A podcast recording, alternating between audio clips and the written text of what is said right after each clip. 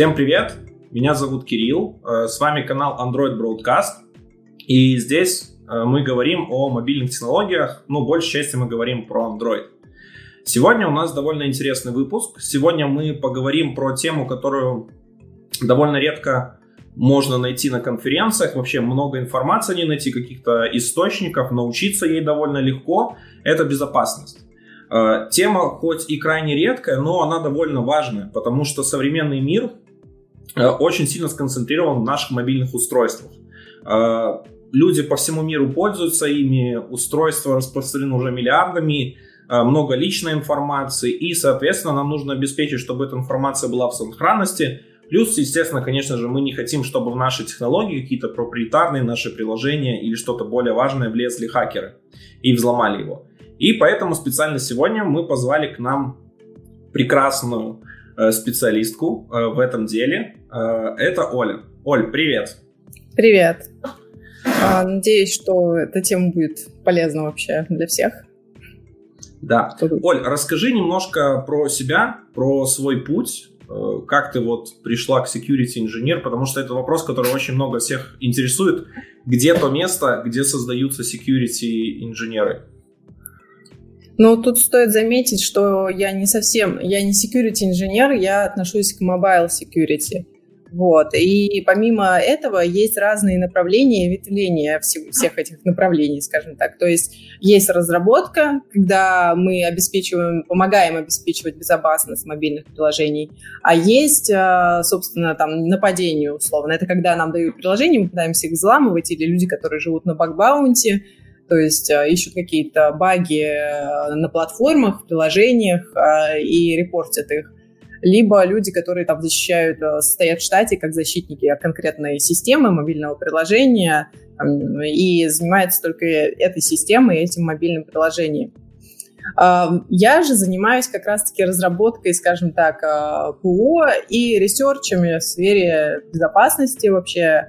То есть моя задача понимать, какие угрозы существуют в данный момент, понимать, как их можно закрыть, и притом закрывать я их должна, то есть я закрываю их, то есть моя команда основывается на том, что мы пишем решения для закрытия больных мест для других команд. То есть это все потом используется другими командами для разработки и внедряется для того, чтобы обеспечивать мобильные приложения.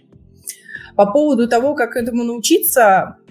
Лично я училась на специалиста в сфере информационной безопасности, однако моя специализация была направлена больше на железки, то есть, прослушка и прочие такие вещи. Я мечтала, думала, буду этим всем заниматься, но как-то моя сфера деятельности ушла больше в разработку, и я решила, что раз уж я все равно в разработке, почему бы заниматься, также дальше продолжить заниматься безопасностью, только в сфере разработки.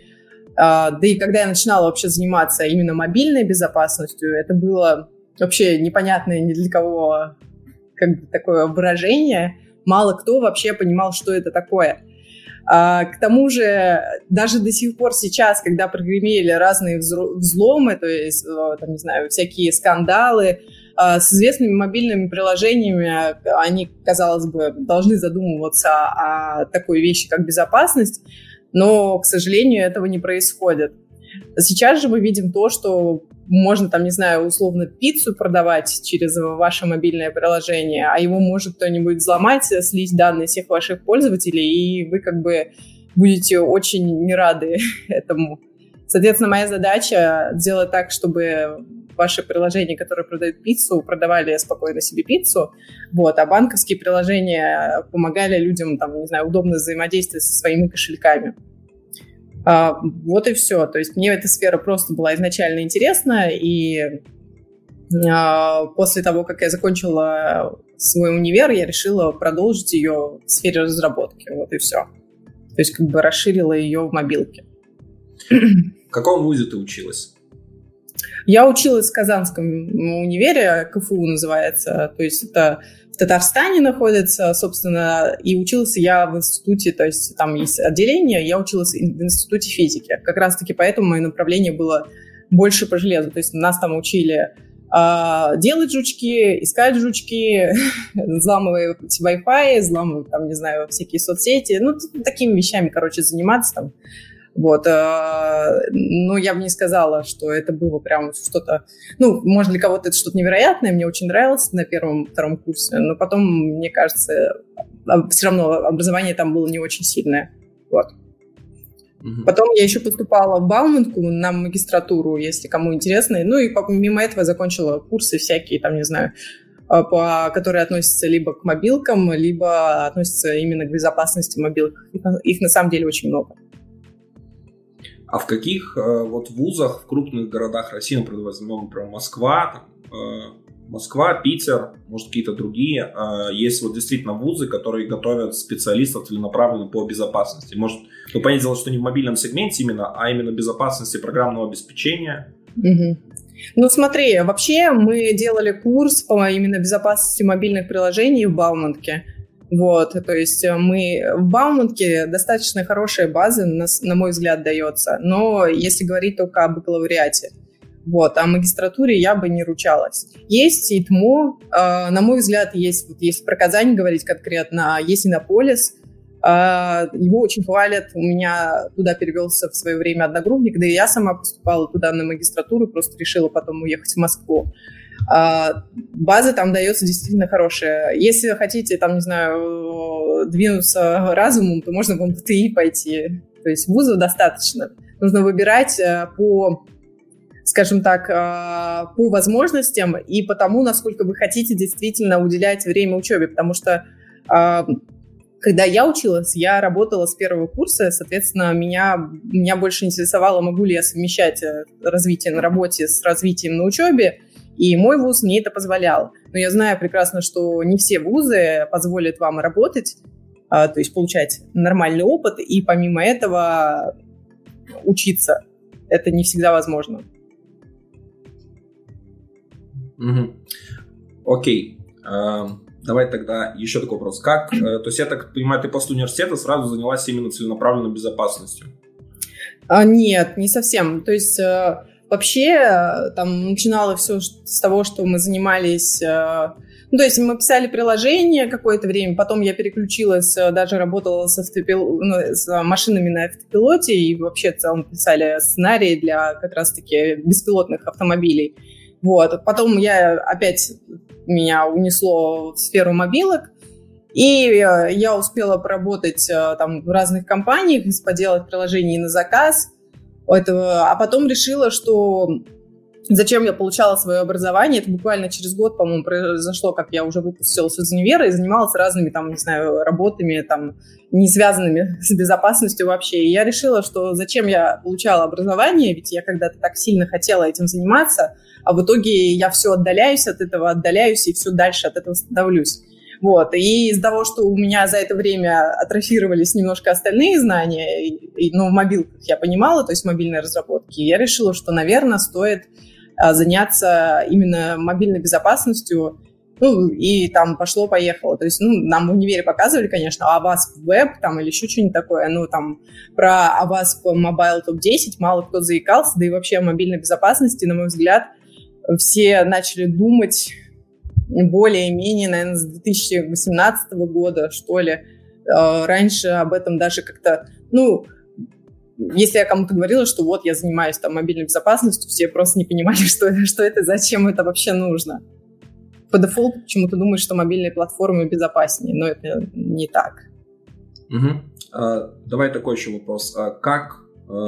Вот если взять количество лет, какое у тебя именно как у специалиста по безопасности обеспечения, это какая цифра будет? Не поняла. Так, вот если говорить, вот именно, то есть, именно говорить, сколько ты... Нет, я имею в виду, вот как ты работаешь, то есть в продакшене именно используешь компоненты обеспечения безопасности. Ну смотри, если говорить прямое, когда я занимаюсь только этим, это, по-моему, 3 или 4 года уже.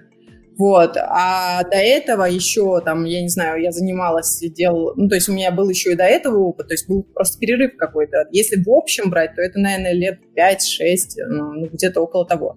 Вот, а если непрерывно, вот за последний год, это 3,5 года где-то. Помимо всего... Оля... Это именно безопасность только, помимо там всего остального. Ага, окей. Помимо всего, Оля еще, видно, поскромничала и забыла упомянуть, что она ведет довольно большой телеграм-канал по безопасности. Paradise Security, если я не ошибаюсь. Да, все верно. Так звучит, ну, да. Большой для такой тематики, на мой взгляд. Ну, довольно крупный, да. То есть там практически 3000 подписчиков. Довольно интересно. Я на нем тоже подписан, сижу. Там сейчас всякие интересные штуки проходят. Поэтому ссылочка есть в описании к видео. Обязательно подписывайтесь. Посмотрите. Материал по безопасности довольно редкий, а еще довольно приятная подача. Вот. Давай тогда ближе уже к теме. Ты хотела немножко нам вначале рассказать про то, какой Android дырявый. Все верно. Ну, сложно. Да, пожалуй, мы начнем с того, насколько он безопасный и безопасный ли. Думаю, можно презентацию немножко открыть. То есть вообще мы, если говорим о безопасности и уязвимостях Android, это можно многое что прочесть. И, наверное, по дефолту люди представляют примерно, что это такое. И, там, не знаю, что Android в большинстве, вообще в большинстве случаев, если людей спрашивают, что между более безопасными системами выбираете, Android или iOS, то выберут iOS, да, потому что там, не знаю, по каким причинам, то есть все могут рассказывать про разные причины. На самом деле это довольно верное утверждение, потому что до какого-то момента Android был не только самой распространенной системой, но и наименее безопасной вообще системой. То есть до версии, по-моему, 4.4 безопасность Android обсуждать вообще было бессмысленно, потому что там отсутствовало как таковое шифрование по умолчанию, очень слабые вообще алгоритмы были задействованы в смартфоне для того, чтобы обеспечить... Извини, я тебя приостановлю немножко. А ты могла презентажку запустить? Так, сейчас я на чем я остановилась. Вообще, если говорить про минимально приемлемый уровень безопасности, он был достигнут в Android только 6. И причем только на тех устройствах, которые, там, не знаю, выходили с завода уже с Android 6 на борту, то есть нельзя было обновиться, и они были бы безопасны. Вам нужно было купить Android даже на 6, и тогда они были более-менее.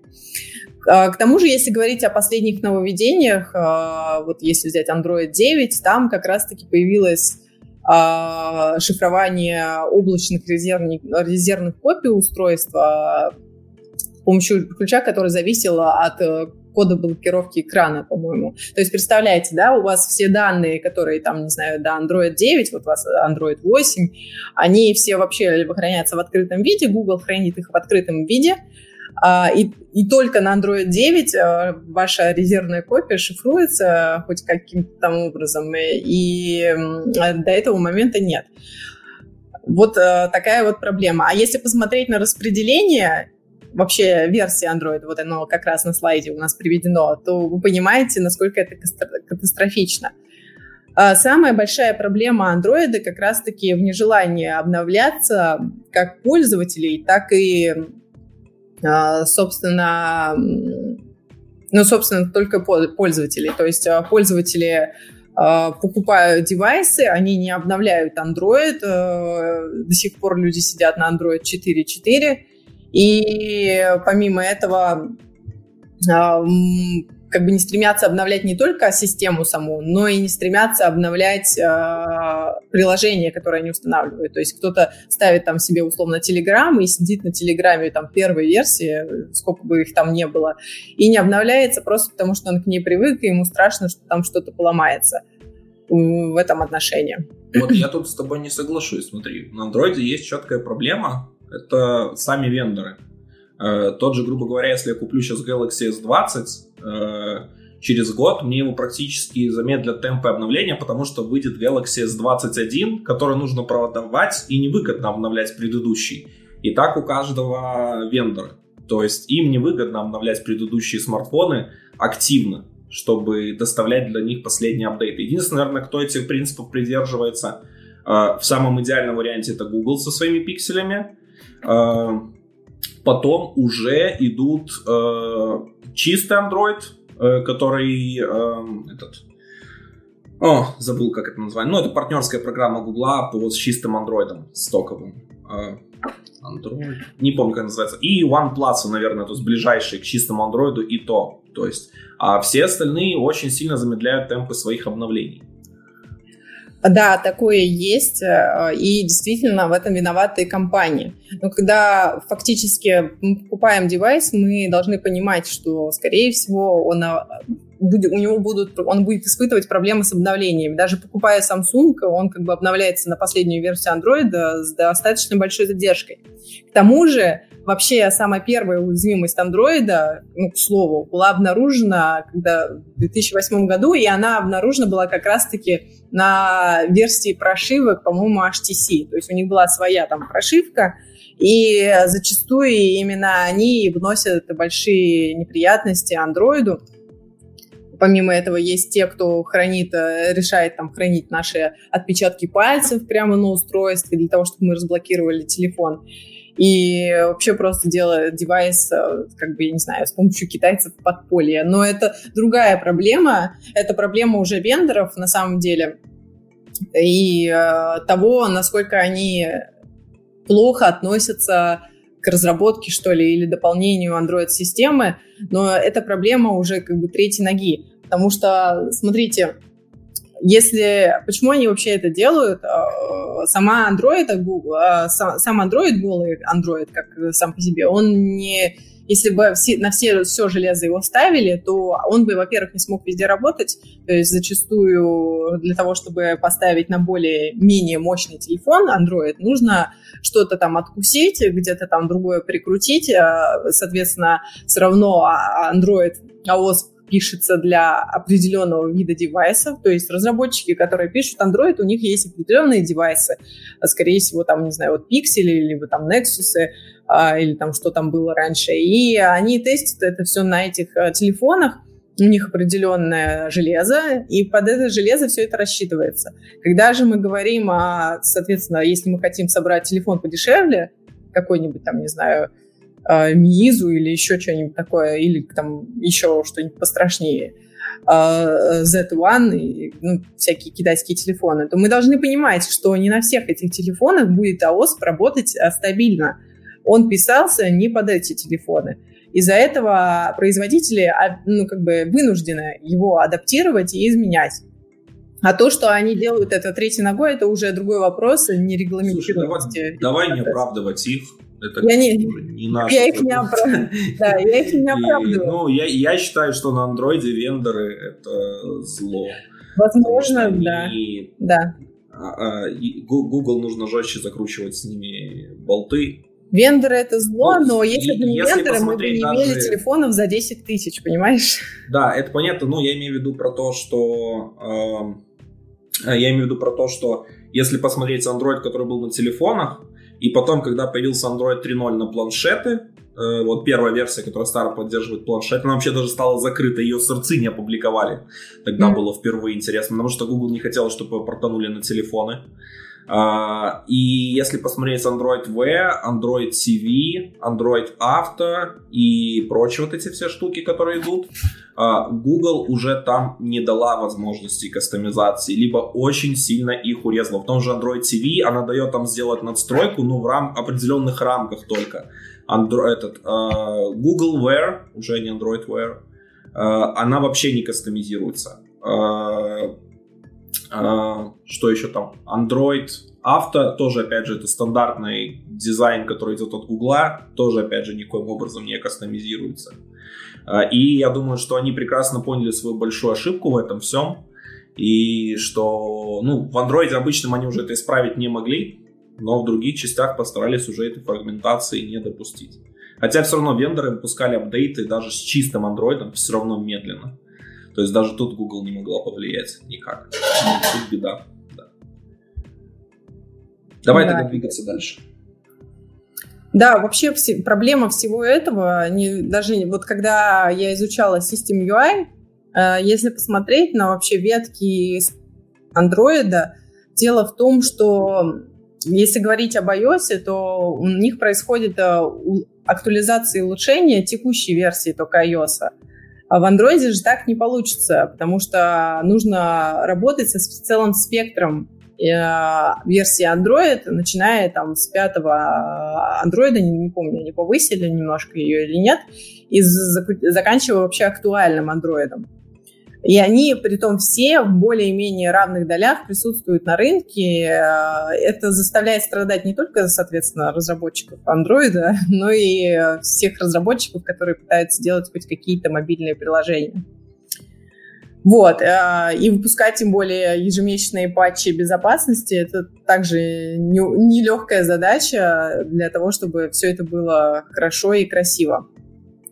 А слышал про фейковые патчи? Да. То есть помимо этого, особенно это печально бывает, когда поддержка как раз-таки на всяких Meizu с их подковерными системами, люди начинают искать патчи, там, не знаю, для того, чтобы апдейтнуть какую-то новую фичу получить, а напарываются на майнинг-сервис у себя прямо в бэкграунде или на, не знаю, что-нибудь похуже. Да, я вот немножко расскажу про эти фейковые патчи. То есть, получается, как в Android сейчас есть, помимо того, что ты обновлять, мажорно можешь, то есть на новую версию операционки. То есть есть такая штука, которая выходит ежемесячно, security patch называется. Она закрывает какие-то там уязвимости, плюс там какие-то баги. Вот. Google ее выпускает ежемесячно, и, соответственно, производители могут брать и адаптировать патч под свои устройства, и, соответственно, тоже его выпускать. Проблема в том, что некоторые вендоры были замечены в том, что они брали, делали патч, но в этом патче не было ни одной закладки. То есть патчи были пустыми, они просто приходили, обновляли устройство и ничего не делали. Хотя, по сути, патч был. Вот это такие фейковые патчи, и этим баловались китайские бренды. Я уже не буду говорить, какие, но я думаю, можно сделать какие-то заключения о том, кто как вкладывается в развитие ПО. И фактически, то есть, видимость обновлений была, но суть от нее не было никакой. Вот. И таким грешат производители. Да, это тоже печально. Такое себе. Да. Я думаю, что на самом деле все это связано еще с тем, что развитие мобилок идет очень большими шагами. Если посмотреть на китайский рынок, то мы увидим, что веб как таковой у них постепенно вымирает. То есть вот у меня есть друг, который ездил в Китай, и он мне сказал, что ты знаешь, в Китае такие ужасные сайты, они вообще ничего в этом не понимают, у них сайты просто отстой. Но дело в том, что они просто уже давно перестали работать через сайты. У них заходишь на сайт, у них там есть какой-нибудь QR-код или ссылка на Google Play или App Store, и они говорят, скачайте приложение и работайте через него. Или половина там через WeChat вообще организована, вплоть до оплаты там, и всего, чего только возможно. Соответственно, мир очень сильно меняется, и все остальные идут тоже к этому же пути. То есть мы идем к тому, что у нас будут много приложений, которые будут отвечать за определенные там операции, и все это будет лежать у нас на устройстве. И это как раз-таки провоцирует, злоумышленников пытаться там как-то что-то с этим сделать.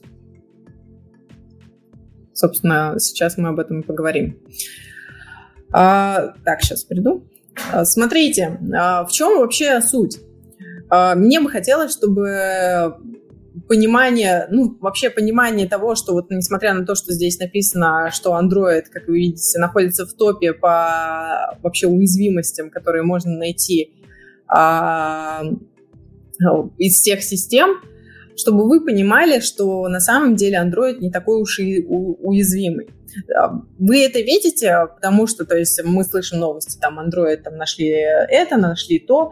Это официальная статистика Гугла на сегодняшний день, вот то, что вы видите. И как раз-таки, чтобы вы понимали, почему это происходит. Это потому, что Android – открытая платформа. То есть, в отличие от iOS, Android – открытая платформа, и, соответственно, это сказывается и на возможности что-либо находить и, там, не знаю, как-то исследовать код андроида. Помимо этого, если посмотреть на тенденции вообще появления уязвимостей, можно понять, почему они происходили и, соответственно, защитить свои мобильные приложения. То есть мы, как мобильные разработчики, а должны понимать, как устроена система, на которой мы вообще разрабатываем, собственно, свои приложения, и это поможет нам сделать свои мобильные приложения безопаснее. На самом деле, вот, допустим, весь сыр-бор по поводу там, архитектуры мобильных приложений, безопасности мобильных приложений и прочего, таких основных составляющих, казалось, что он ходит очень давно. То есть можно там, не знаю, вот как Android появился, так все и спорят. А как же делать правильно мобильные приложения под Android? Там, какую архитектуру выбрать и как это безопасно все, не знаю, интегрировать. А на самом деле можно залезть как раз-таки в OWASP и многое посмотреть, потому что мы знаем, что у нас есть некий систем UI, который фактически занимается, который сам по себе тоже приложение у Android, и который занимается тем, что открывает приложения, которые ему доступны, и весь этот код открыт, и, соответственно, нам позволяет это изучить это и делать что-то подобное, скажем так.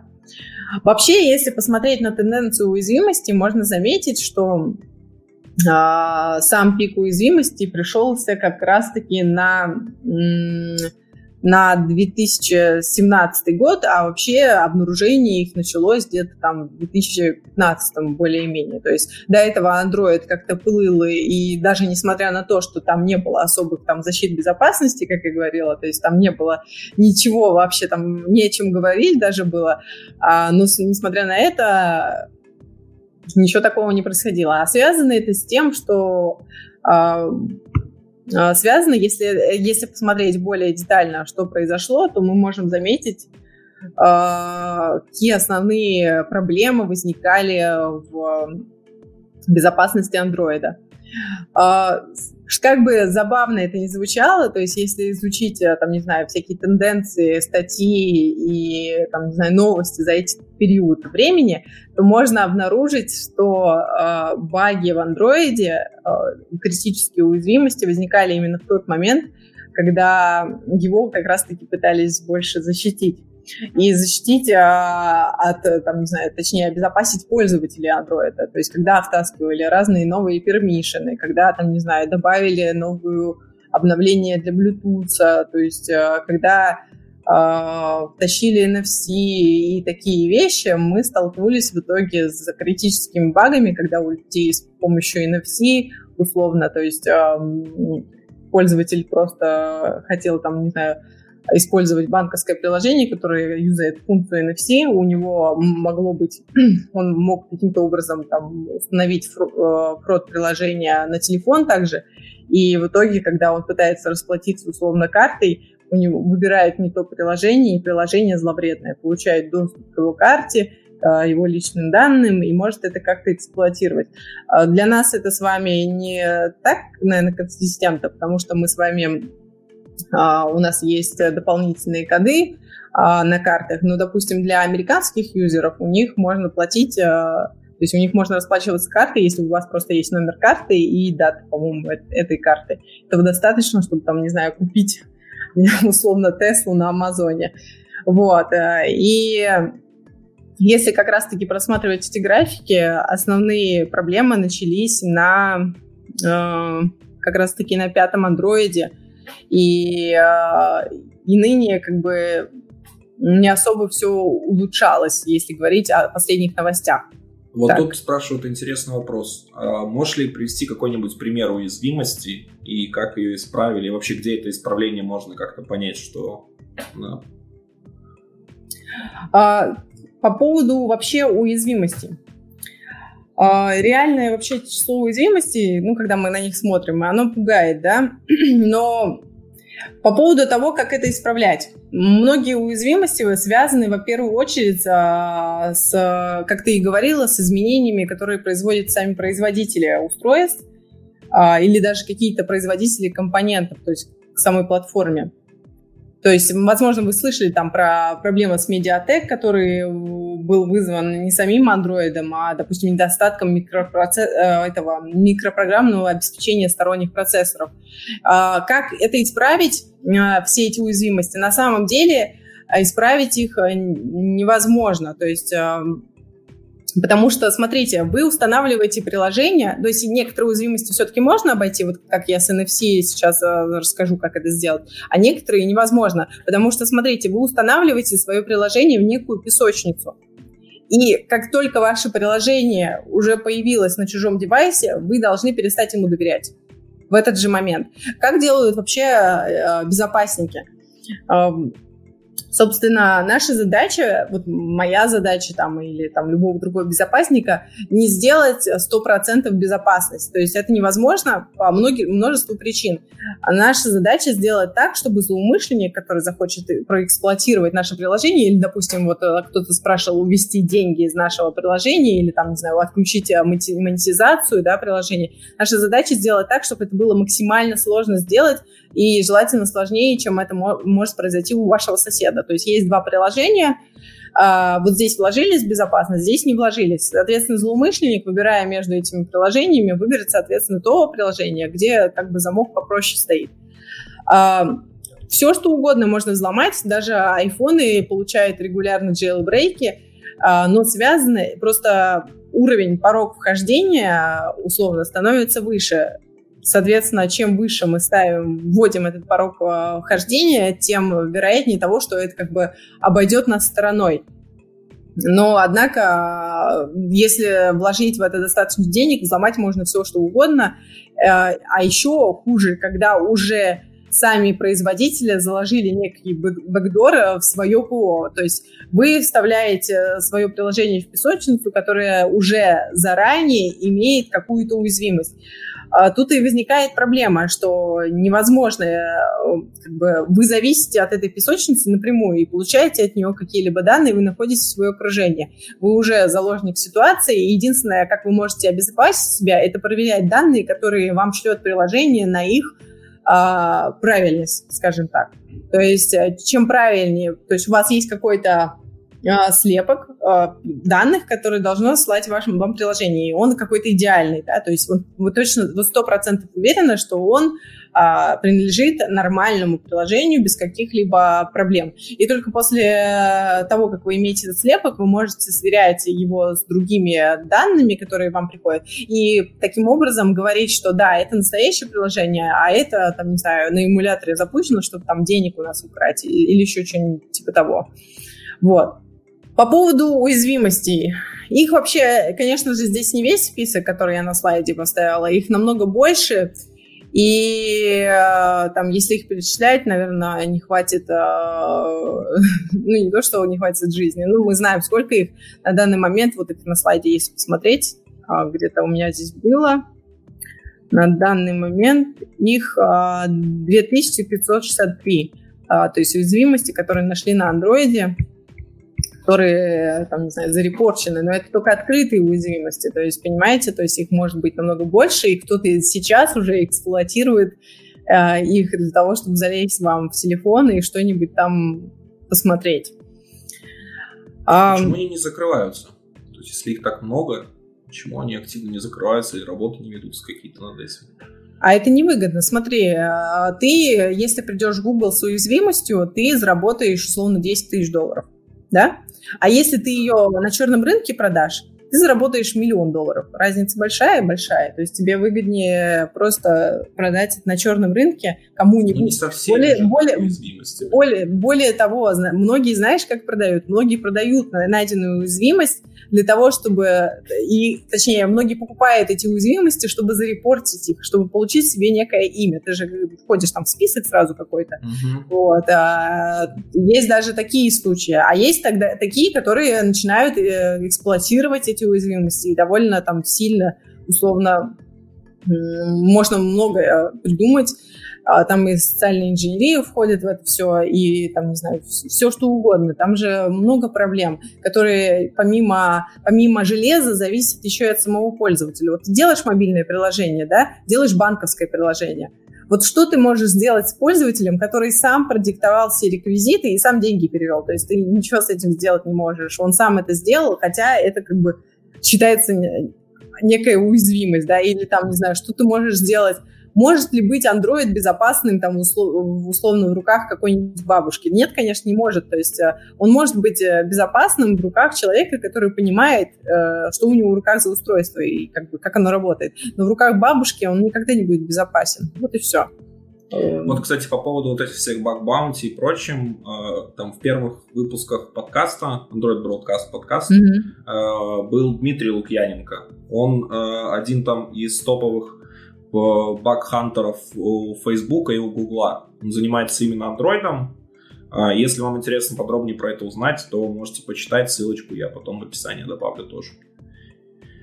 Да. Достаточно интересно рассказал про все эти штуки, да, как это все делается, каким это делается образом. Причем он сказал, что даже он рассказывал, что на одной и той же уязвимости можно заработать несколько раз, спустя, грубо говоря, потому что ты репортишь, ее закрывают, через несколько лет она может снова всплыть.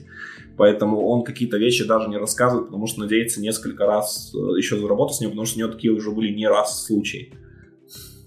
Прикольно. Но вообще, вот из знакомых, кто занимается баг-баунти, они в большинстве своем специализируются по определенной только компании. То есть как это происходит? Они как бы начинают работать с одной компанией, уже знают ее стек, соответственно, им проще там искать уязвимости, не нужно каждый раз вникать в проект. Но это тоже довольно большая история, на мой взгляд. Окей, хорошо, давай тогда двигаться дальше. Помимо всех этих уязвимостей, то есть, там, не знаю, уязвимости с Bluetooth, уязвимости даже с APK-файлами, множество из них, могут возникать уязвимости другого типа, то есть уязвимости условного third-party. Что это значит? Мы все, как разработчики, встраиваем множество библиотек в свои мобильные приложения. Ведь так, то есть это могут быть SDK, это могут быть библиотеки и так далее. Есть даже исследования, то есть сели профессоры и прямо исследовали вот эту проблему, и выяснилось, что чем больше вы встраиваете всяких библиотек в свои приложения, то их специально растет и вероятность вас отхватить какой-нибудь серьезный баг в вашей системе и вероятность, точнее, сделать ваше приложение более уязвимым. Дополняя, то есть, свой код чужим кодом, без проверки и без удостоверения, что его вообще можно доверять, мы делаем наши приложения менее безопасными. И также это будет довольно большая проблема, особенно если мы, там, не знаю, захотим быть уверены, что приложение безопасное. Именно поэтому большинство компаний, которые там беспокоятся о таких вещах, используют либо библиотеки и там, не знаю, какой-то внешний код, в котором они точно уверены, то есть это что-то от больших компаний, что-то, что используют много людей, желательно open-source, либо что-то. Либо они решают даже писать по-своему, чтобы быть уверенными, что это действительно безопасно. К сожалению, многие даже не задумываются, что встраивают. То есть я приходила на проекты, где условно пытались даже тень сделать с помощью какой-то библиотеки. И люди даже не задумывались, что там может быть накручено. И помимо этой тени условно, да, то есть никто же не откроет библиотеку, не будет смотреть, так, здесь вот так вот это делается, здесь вот так вот это делается. В итоге в большинстве своем просто устраивается библиотека и погнали, то есть запускали как-то по документации или даже без нее запустили ее и встроили. Это тоже большая проблема, которую стоит учитывать и как бы говорить о ней. Есть на самом деле всякие штуки, которые позволяют сканировать приложения на известные уязвимости, то есть на какие-то известные уязвимости. То есть у нас есть OWASP, если кто-то об этом слышал, ну, точнее, если вы пришли, наверное, сюда, то вы, наверное, слышали об этом. Есть OWASP, который позволяет сканировать ваше приложение на существующие какие-либо известные уязвимости. Он, помимо этого, насколько я помню, просканирует не только ваше приложение, но и все встроенные библиотеки. Оля, а ты могла бы немножко в двух словах рассказать, что такое OWASP для тех, кто не знает? Это такой стандарт по защите условно данных. Он вообще появился сперва для веба и как бы эксплуатировался для веба. Фактически это как открытый проект обеспечения безопасности веб-приложений изначально. То есть, если говорить, это некоторое сообщество, у нас в России, кстати, оно тоже есть, и его создали, потому что веб стал страдать, у него были уязвимости, там, не знаю, всякие инъекции и прочая ерунда, и сообщество как раз-таки, вот это сообщество, которое организовалось, я не могу сказать, не помню, кто его создал, по-моему, компания какая-то. И была создана такая конференция, то есть это Open Web, как раз-таки Application Security Project, по-моему. То есть изначально это говорилось о вебе, но есть OWASP Mobile, то есть есть OWASP Web, а есть OWASP Mobile. Когда поняли, стало понятно уже, что OWASP, ну, то есть мобилки занимают довольно большой сектор в нашем, ну, вообще в нашем взаимодействии с ними, то был создан OWASP Mobile. У них есть на GitHub открытые проекты, где можно прям по ним, идя, изучить безопасность мобилок, ну, то есть по коду. Там есть примеры и есть какие-то задания для того, чтобы... Там, вот, причем OWASP, они же как раз какой-то период публикуют там топ-10, по-моему, рейтинг уязвимости. Да, они как раз, вот я даже, я не имею доступ, да, к чату? Вот, нет, ты, к сожалению, ну, только через YouTube. Можешь мне скинуть, я перекину. Привет. Ну, я думаю, там, если вбить OWASP Mobile, там сразу видно. Не обязательно даже что-то искать. Это прямо можно изучить прям по нему все известные, там, не знаю, гайды по security. Очень удобная штука, если вы хотите стать экспертом именно в мобилках. Это по поводу того, как можно отсканировать свое приложение и найти в нем уязвимость. То есть у вас потом будет полноценный отчет о том, что у вас все окей, и вы молодец, либо у вас там проблемы какие-то возникли. Вот. А теперь, наверное, нужно поговорить о вообще типичных ошибках, которые происходят и с которыми, ну, сталкиваемся вообще при реализации мобильных приложений. Собственно, чаще всего... Оль, по вине разработчика или по вине корявого языка? Да, как раз таки теперь сейчас по вине разработчика. То есть мы поговорили как раз-таки о вине самой Android-системы, поговорили о вине внешних каких-то разработчиков, которые сделали библиотеки недобросовестно, какие плохие. Вот. А теперь, я думаю, что стоит поговорить о том, что конкретно мы пишем. То есть есть, ну, определенные ошибки, с которыми я там как специалист или там, не знаю, если вообще поискать, посмотреть, что вообще такого страшного может произойти, могут сталкиваться разработчики. Некоторые из них встречаются менее часто, какие-то более чаще. Фактически, если, по-моему, их, вот то, что у меня выписано, примерно повторяет как раз-таки OWASP. Единственное, там можно будет посмотреть какие-либо примеры. Суть здесь в том, что когда мы пишем приложение, и у нас перед нами стоит какая-либо задача, большинство разработчиков просто хочет, чтобы это хорошо работало. Ну, как бы очевидно, да? Вот. И работать это начинает, и даже работает, и отлично, но мы не задумываемся о том, что это несет за собой. То есть нет никакой подоплеки о том, как работает вообще безопасность в этом мобильном приложении. И в итоге мы сталкиваемся с такими проблемами, как это, допустим, вот как с NFC я рассказывала, когда у нас, если вы думаете, что мошенников мало, их немало, то есть на всякие Тиньковые, Сбербанки, по-моему, до сих пор, если загуглить Сбербанк в Google Play, то вы увидите очень много разных приложений, которые помимо Сбербанка самого настоящего, которые совсем не Сбербанк.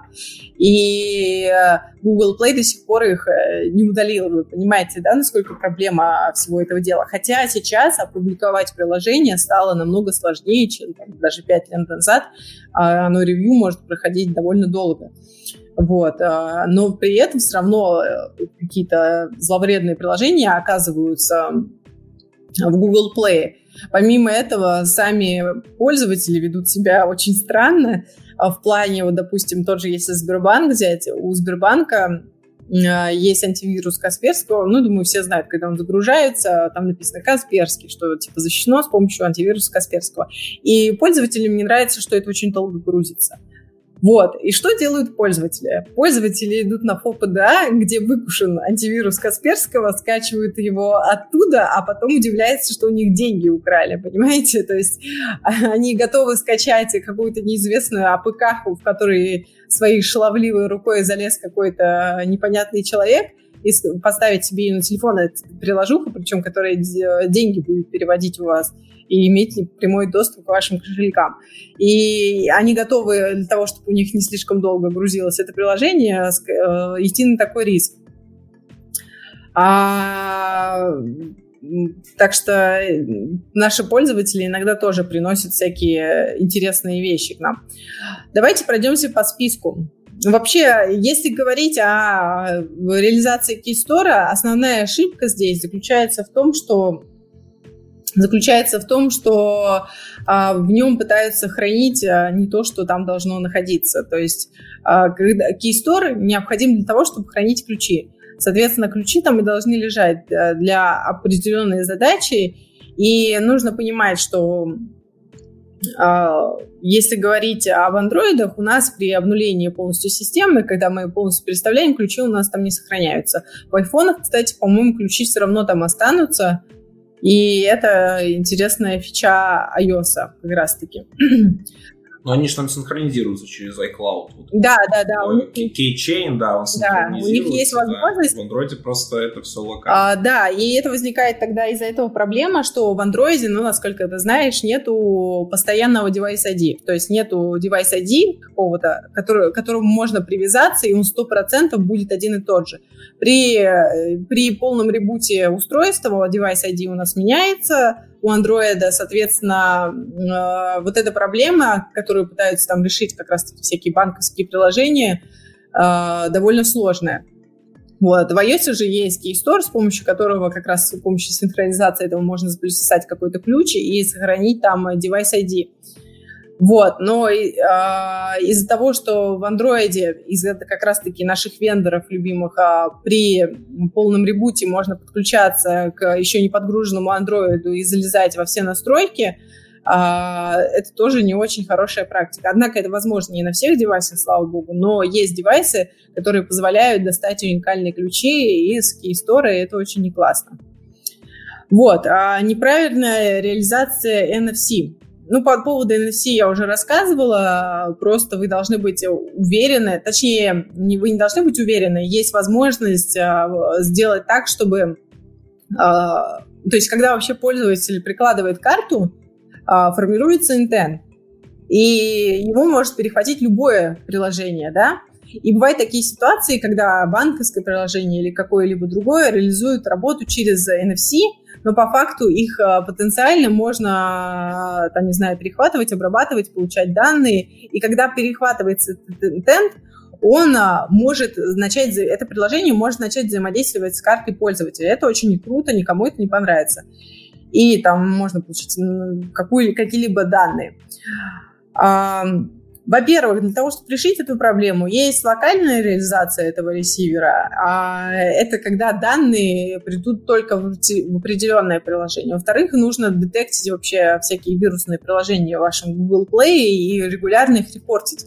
Почему-то, не знаю, в чем дело, но некоторые приложения стесняются, что ли, это делать, и как будто их там самих забанят за это. Но вы должны безжалостно мониторить Google Play и там, App Store, если туда вдруг что-то просочится, и просто блокировать это, писать поддержку и не давать обманывать ваших пользователей. Если же говорить о логировании, я думаю, что эту проблему знают все, потому что очень часто люди любят писать лишние логи, и для того, чтобы решить эту проблему, нужно использовать какой-нибудь тимбер, чтобы эти логи выпиливать. Даже сама Android-студия, насколько я знаю, уже заставляет по дефолту его использовать. Об этом стоит не забывать. Пин-код на стороне клиента.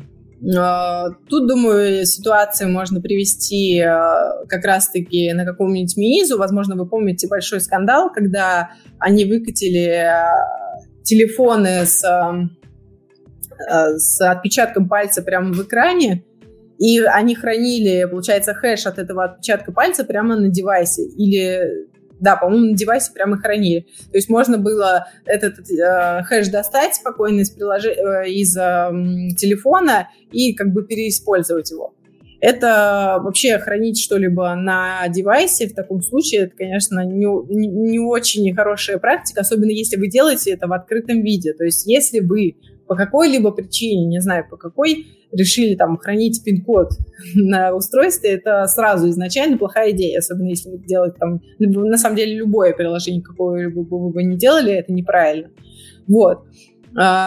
И либо вы должны быть уверены, что у вас там какой-то сумасшедший алгоритм, который это все зашифрует и спрячет, но, как правило, таких алгоритмов не существует, либо не храните пин-коды на стороне клиента. А как тогда его хранить и вот защитить вообще? То есть мне нужно провести верификацию пользователя, что это он? Облако. То есть, если мне локально на устройстве нужно вход в приложение сделать, то есть который просто, грубо говоря, у меня аккаунт, вот я зашел, но это как проверка, что дополнительно. Нет, как правило, это все равно в любом случае облако, это единственный нормальный путь. Конечно, еще раз я говорю, можно хранить это на девайсе, но если ты знаешь, как ты это... Ну, точнее, ты уверен, что ты это хорошо прячешь. Конечно же, если у тебя приложение, которое показывает котиков, условно, ты зашел котиков посмотреть, наверное, не стоит там слишком заморачиваться и, не знаю, применять все инструменты, которые только могут, да, ну, типа, взломают твоих котиков, ну, не так страшно, да, неприятно, но никто не умрет. А вот если кто-нибудь в твое банковское приложение войдет, я бы очень удивилась, что люди делают это локально, то есть я скорее говорю о тех приложениях, для которых это критично, вот. А что тогда по поводу биометрии? Биометрия, ты полагаешься на то, как она реализована на устройстве. Верно ведь? Но все равно, грубо говоря, с биометрией может быть завязан какой-то ключ, которым я хочу шифровать данные на устройстве. Ну, кстати, неплохой способ. Но, насколько я помню, как раз-таки Android начал это делать. Он зашифровал с помощью биометрии.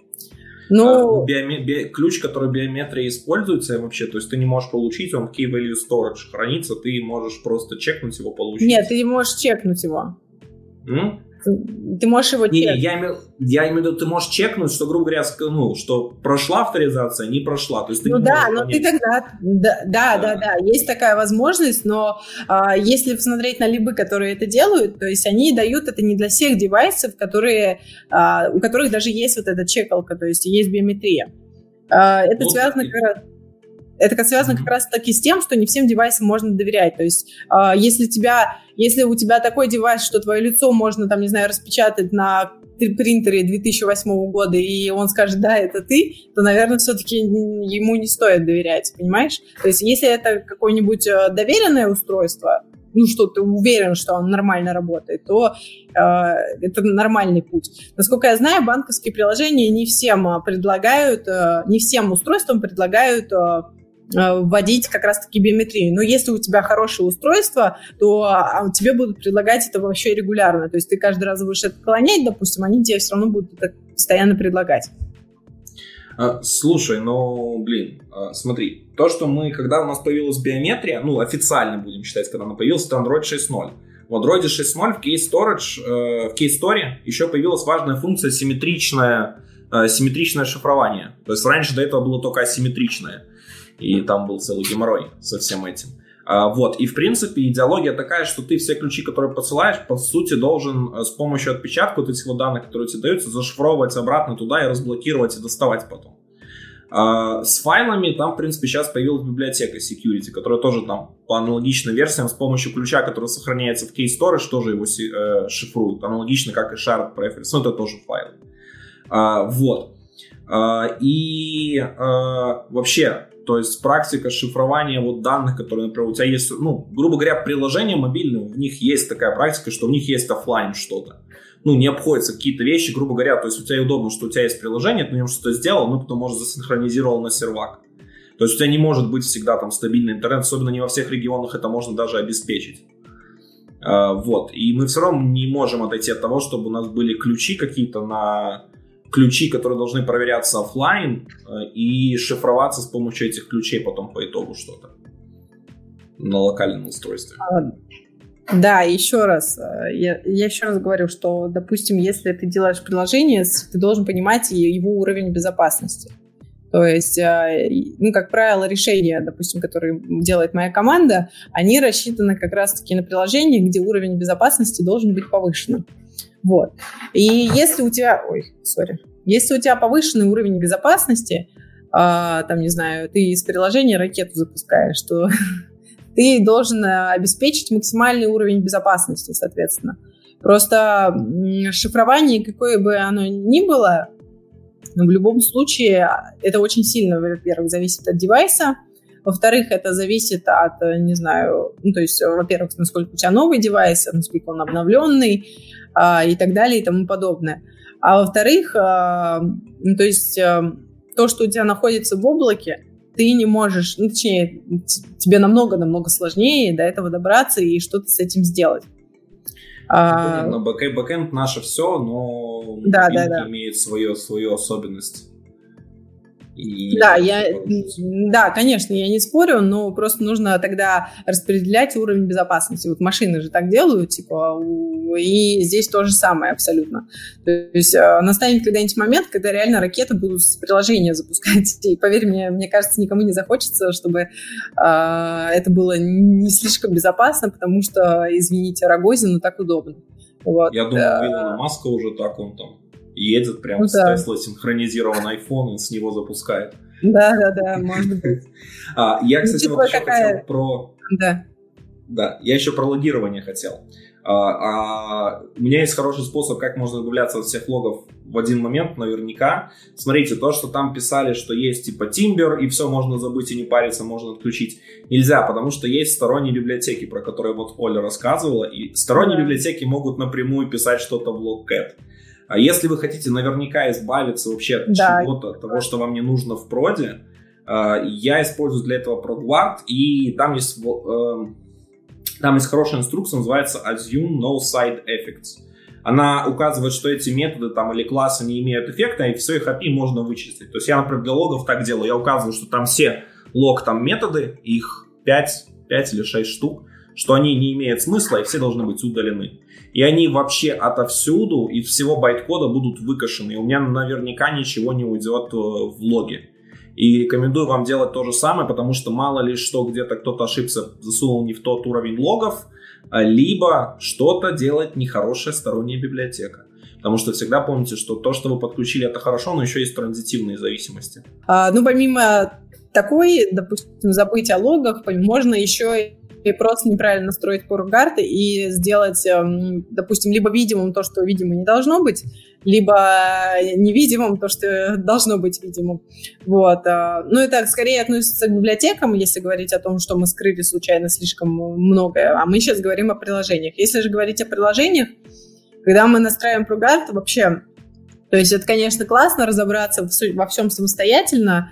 Вот Кирилл сказал, там, возможные там, есть несколько различных настроек ProGuard, которые можно применять к своему проекту. Конечно, хорошо бы понимать, что вы делаете вообще и как это работает, но как бы паттерн ProGuard можно найти в сети и скопировать его в свой проект. Более того, насколько я знаю, есть разделение даже для разных проектов, то есть в зависимости от того, что вы делаете, есть разные подстройки, настройки ProGuard. Вот. И об этом тоже, как бы, несмотря на то, что это не основное, как бы, наше направление, когда мы там разрабатываем мобильное приложение, все равно об этом нужно обязательно помнить, особенно когда там вы хотите все выложить. А если вы очень богатая компания, вы еще можете и DexGuard купить. Да, если вы очень богатые, вы можете и DexGuard, вы можете нанять человека, который вам напишет свой ProGuard. Слушай, а вот такой вопрос. Ты на практике видела, чтобы кто-нибудь DexGuard использовал? Да, я видела, и фактически DexGuard написал тот же человек, что и ProGuard. Вот. Единственное отличие, ну как не единственное, но вот основное отличие, которое я знаю, как мы знаем, что ProGuard, это, то есть его все называют обфускатором, но он не обфускатор. он минификатор. Он скорее и то, и другое. А DexGuard — это именно... Нет, обфускаторы — это когда есть возможность... Вообще, основная его возможность — это генерить дополнительные методы, менять местами определенные методы, чтобы путать таким образом цепочки. Создавайте дополнительные цепочки в твоем коде, которые будут вести типа не по тому следу. DexGuard это может, ProGuard этого не может, насколько я помню. Ну, он только переименовывает. Он переименовывает классы и методы. И удаляет и то, что не использует. И еще умеет оптимизировать код. Ну, он там больше, на самом деле, оптимизацию умеет всяких много интересных, но да, то есть DexGuard, например, яркий пример, чем DexGuard для Android уже отличается. Вот если вы видели, то у вас в манифесте, прописаны какие-то компоненты. Их название классов изменить нельзя, потому что они вызываются через рефлексию. То есть, соответственно, они навсегда остаются там Activity, ресиверы, сервисы. Но DexGuard такая умная штука, она может и их поменять, и манифест перефигачить. То есть она уже работает за пределами байт-кода, она уже умеет довольно крутые штуки делать, и таких оптимизаций в ней куча. То есть это такой, скажем... на стероидах такой уже ProGuard, даже, или наоборот, DexGuard, то есть ProGuard это обрезанная сильно light такая версия DexGuard, то есть именно как показать, что можно сделать еще и куда идти дальше. Но, в принципе, Android разошелся с ProGuard, теперь уже R8 у нас там. Да. Сейчас там отдельная песня, да.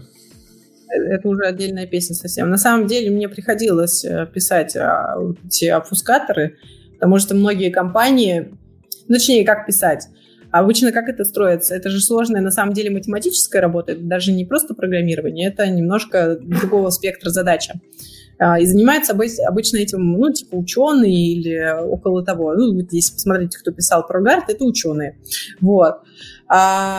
Плюс даже сложность такого можно оценить очень легко, потому что решений альтернатив ProGuard, или, грубо говоря, от других компаний я не знаю, кроме R8. То есть именно в Java мире. Это связано как раз-таки с сложностью вообще. То есть человек, который это пишет, должен очень глубоко понимать, что произойдет с кодом после. А это, сложная работа.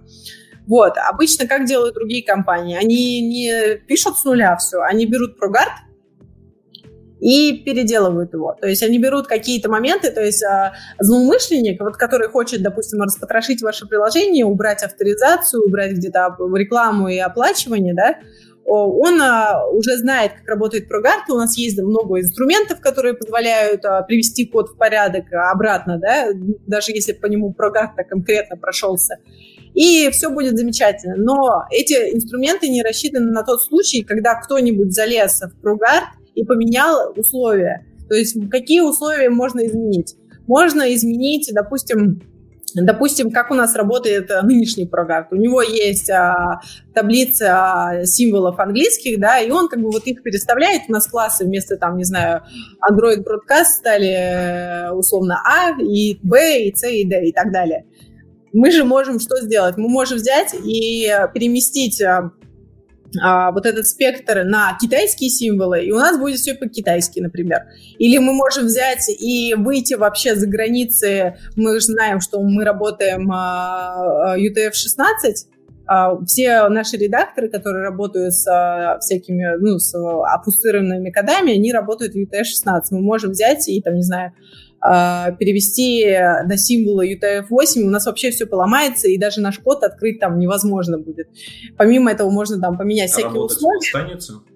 Работать он будет, да, конечно, работать он будет, но его не смогут открыть эти злоумышленники, которые хотят посмотреть этот код, потому что все редакторы, которые на данный момент существуют, и для ProGuard, чтобы привести код в нормальный вид, они работают с UTF-16, понимаешь?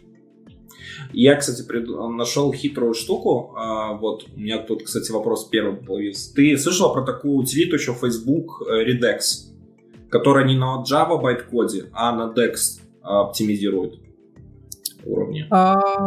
Facebook Redex? Нет, вроде нет. Может быть, читала, кстати. Но она Facebook сделали свою утилитку, она как раз оптимизирует Redex. После того, как скомпилилась Java в Dex, она оптимизирует ее. Еще есть, они, кстати, со всем этим оптимизацией выложили очень всякие прикольные штуки, я у них это почерпнул. Они в ProGuard есть такая возможность, вы можете подменять словари. То есть задать те слова, которые будут использоваться для шифрования вашего для шифрования вашего. Вот, и там была очень интересная, крутая штука, которой я лично пользуюсь. У меня весь словарь состоит из ключевых слов Java. В чем особенность? Ключевые слова Java, ну, с ними писать код нельзя, потому что название переменной такое нельзя выявить и прочим. Но когда у вас уже Java байткод, все эти названия полностью валидны. И это получается, то есть, в принципе, вроде бы ничего такого сверху не сделал, но когда человек декомпильнет этот байткод, он сойдет с ума, потому что у него переменные будут называться for, while, catch, funnel, у него просто не скомпилится. И тут проблема состоит еще в том, что очень трудно будет завести мозг, даже что ты декомпильнул этот код, но чтобы ты перестроился и смог в нем что-то разобраться. И вот это тоже, то есть, потому что мы привыкли, что эти слова, это, знаете, как мы себя уже запрограммировали годами того, что набирали опыт, мы уже привыкли немножко по-другому с этим работать.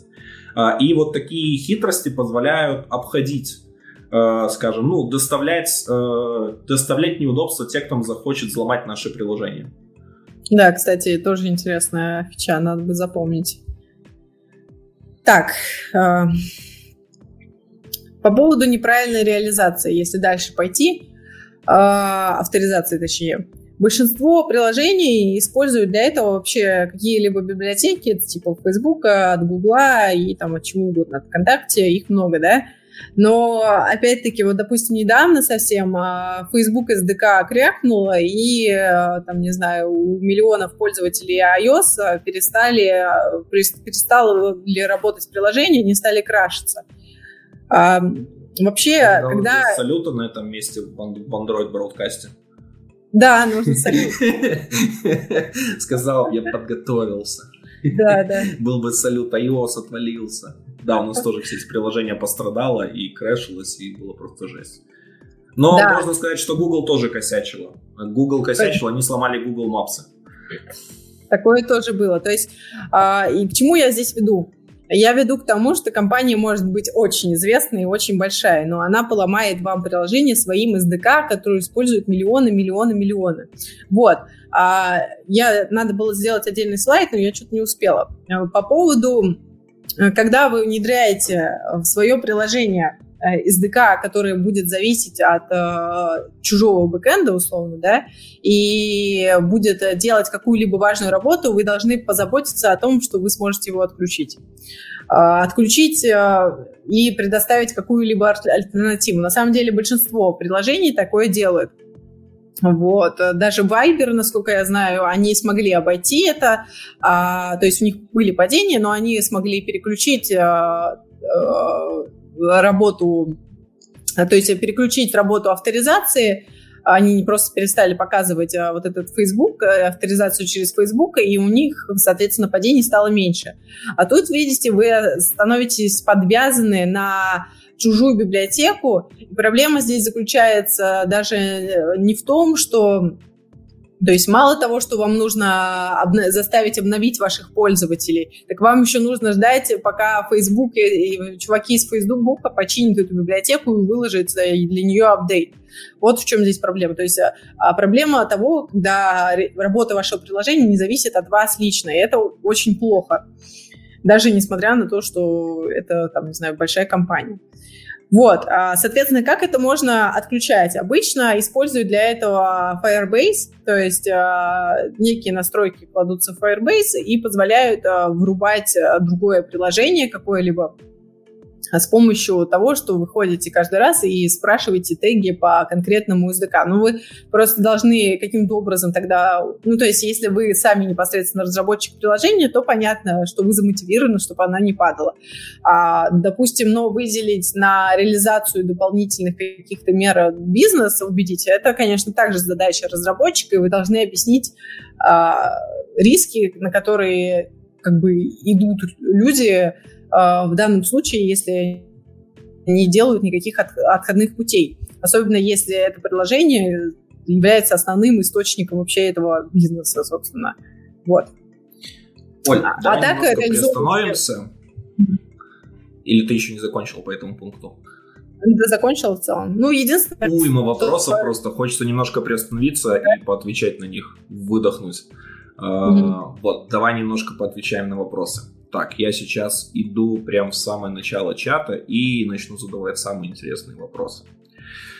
Так, давай. Так,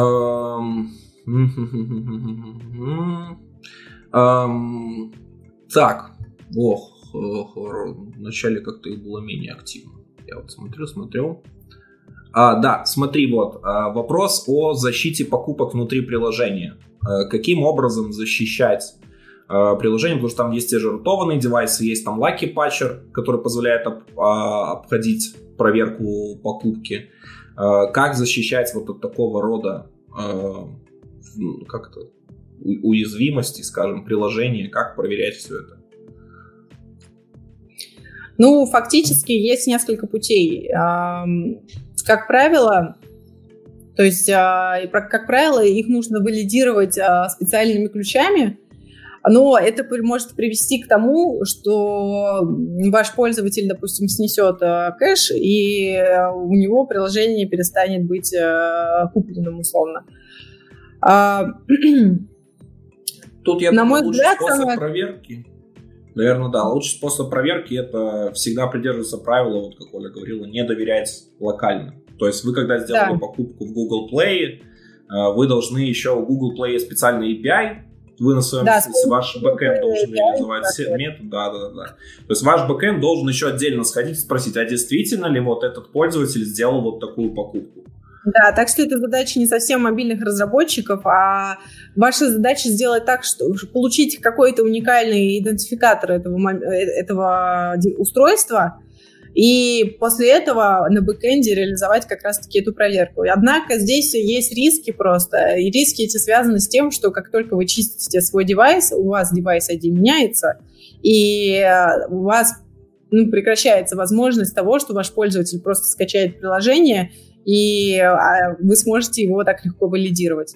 Так и мы же связываемся с ID-шкой покупки и Google аккаунтом. Я сталкивалась, что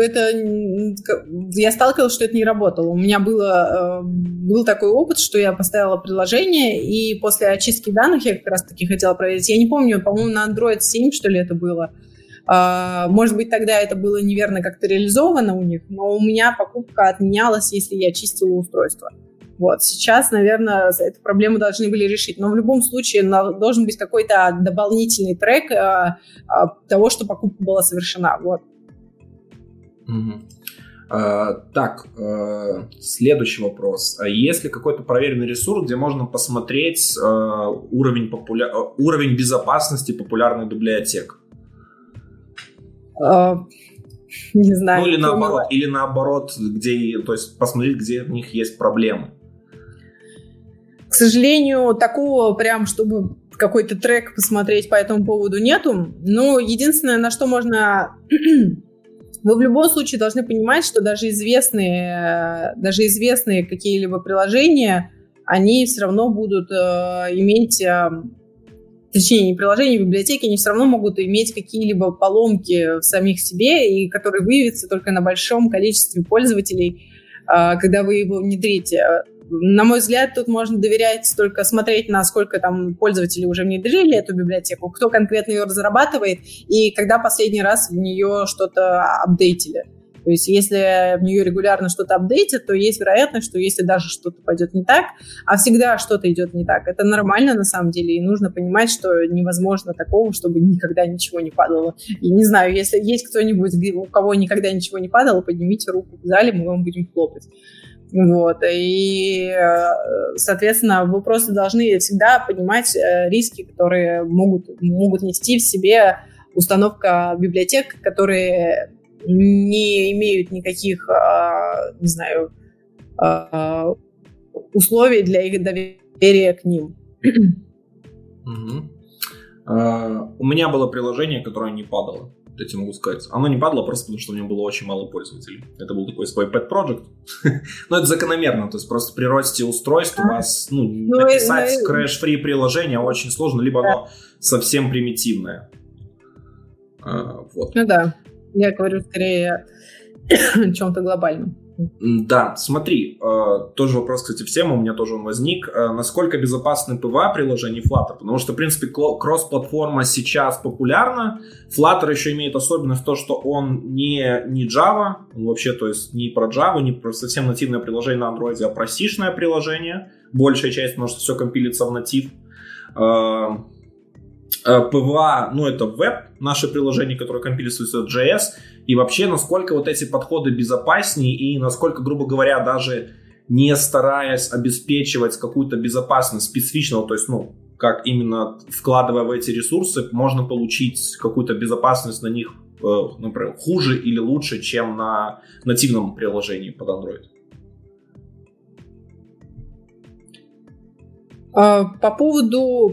По поводу веб-приложений, насколько я знаю, все-таки к ним нужно относиться как к вебу. Зависит от того, вот про Flutter я не могу, наверное, точно сказать, потому что я под него не писала. Но про разные, типа, не знаю, приложения типа FunGap там, или там любое кроссплатформенное приложение, на самом деле они защищаются абсолютно такими же способами, как и нативные приложения. То есть, если смотреть на какие-либо проблемы относительно самой платформы, то, возможно, там будут, не знаю, это нужно читать новости по их поводу и там смотреть, что к чему. Но защищаем мы кроссплатформенные приложения абсолютно так же, как и нативные. То есть, там нету какого-либо отдельного rocket science, насколько я знаю. А если сравнить вообще вот защиту, грубо говоря, скомпиленного C-кода и скомпиленного Java-кода? То есть C-шный код же... разница, да, конечно.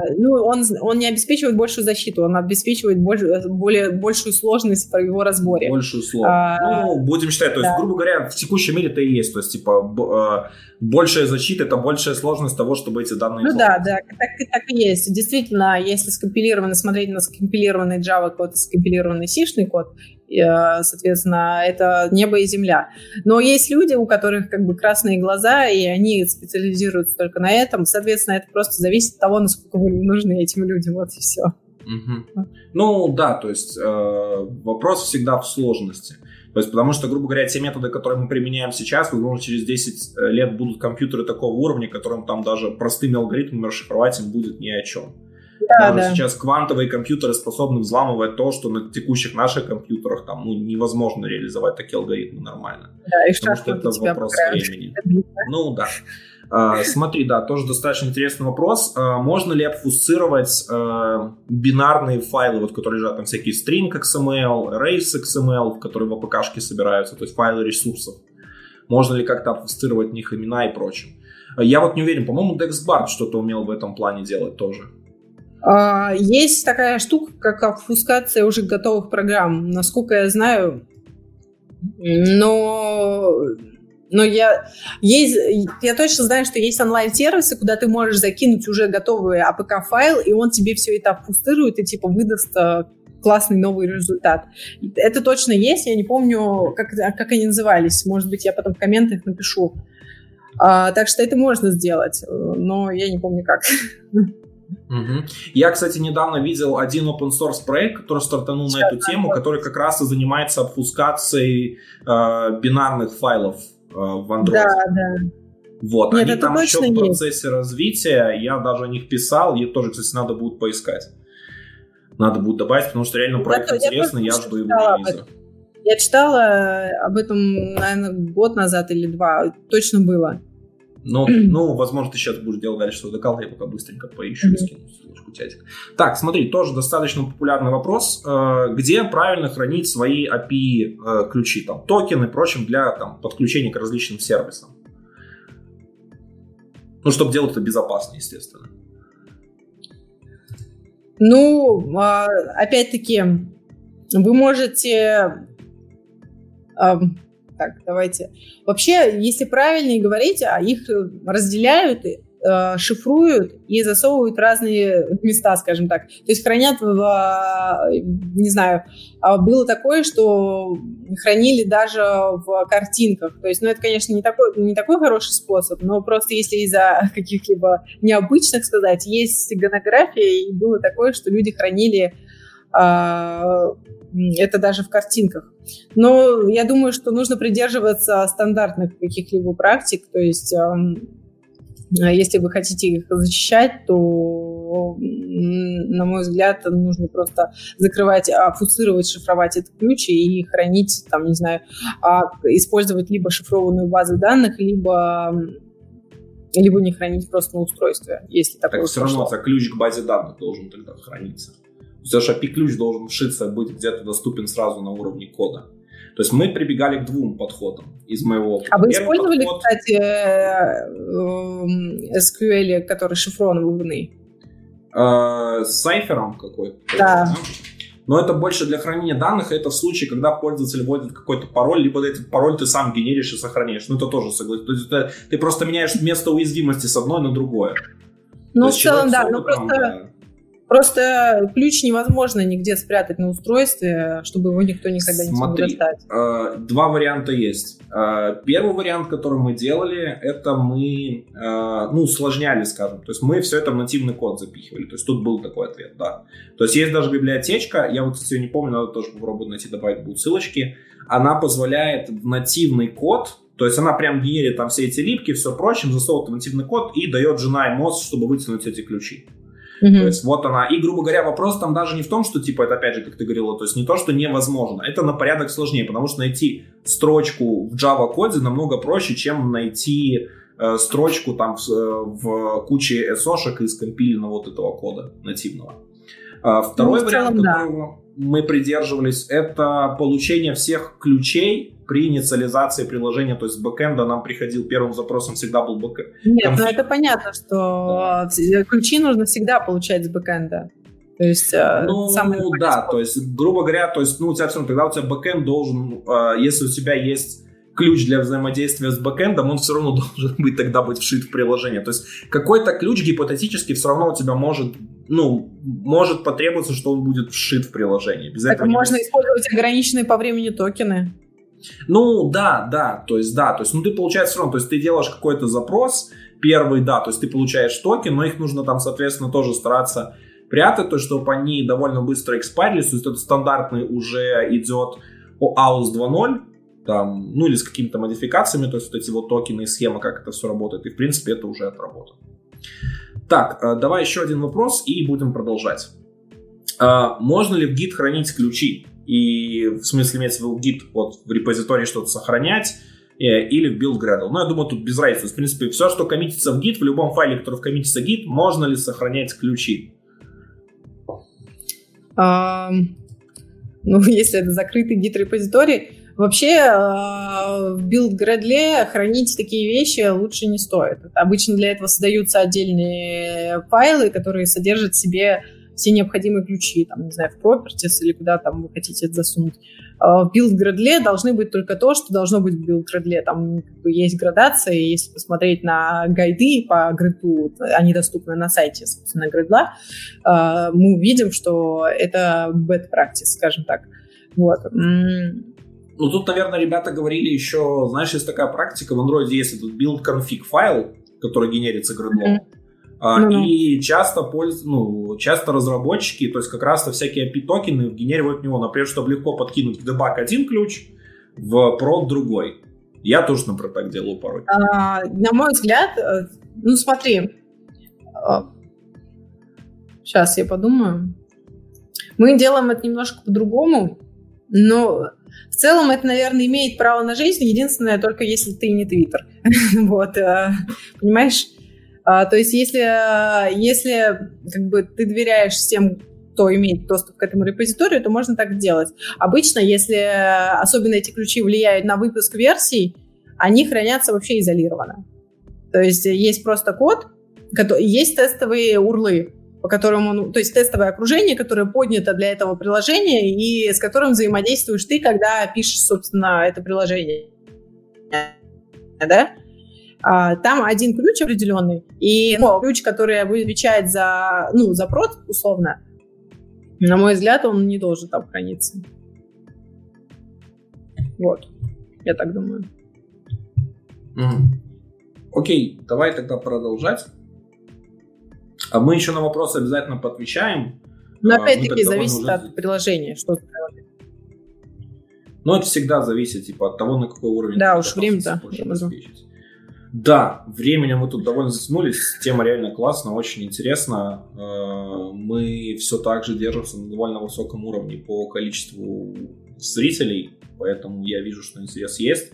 Ребят, мы еще поотвечаем, постараемся поотвечать в конце на вопросы. И если мы много на что не ответим, я думаю, мы будем звать Олю еще раз спустя какое-то время. Я думаю, будет еще что обсудить, довольно много чего интересного. А пока давайте продолжим с тем, что мы запланировали. Оля, тебе слово.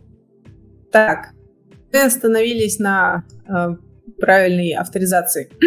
По поводу обхода смс-аутентификации. Если честно, я не совсем помню, что я хотела этим выразить, но я точно помню, что этим злоупотребляют. Есть такая штука, но все этим пользуются, я думаю. Мы отправляем смс-ки для того, чтобы наши пользователи могли залогиниться. Вот.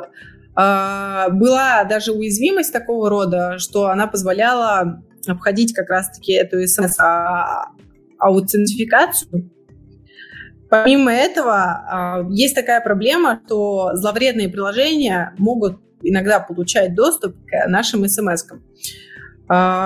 И, собственно, здесь заключается скорее необходимость. Соответственно, большинство приложений пытается перевести своих пользователей на свои пуши собственные, чтобы обезопасить как раз-таки в этом плане.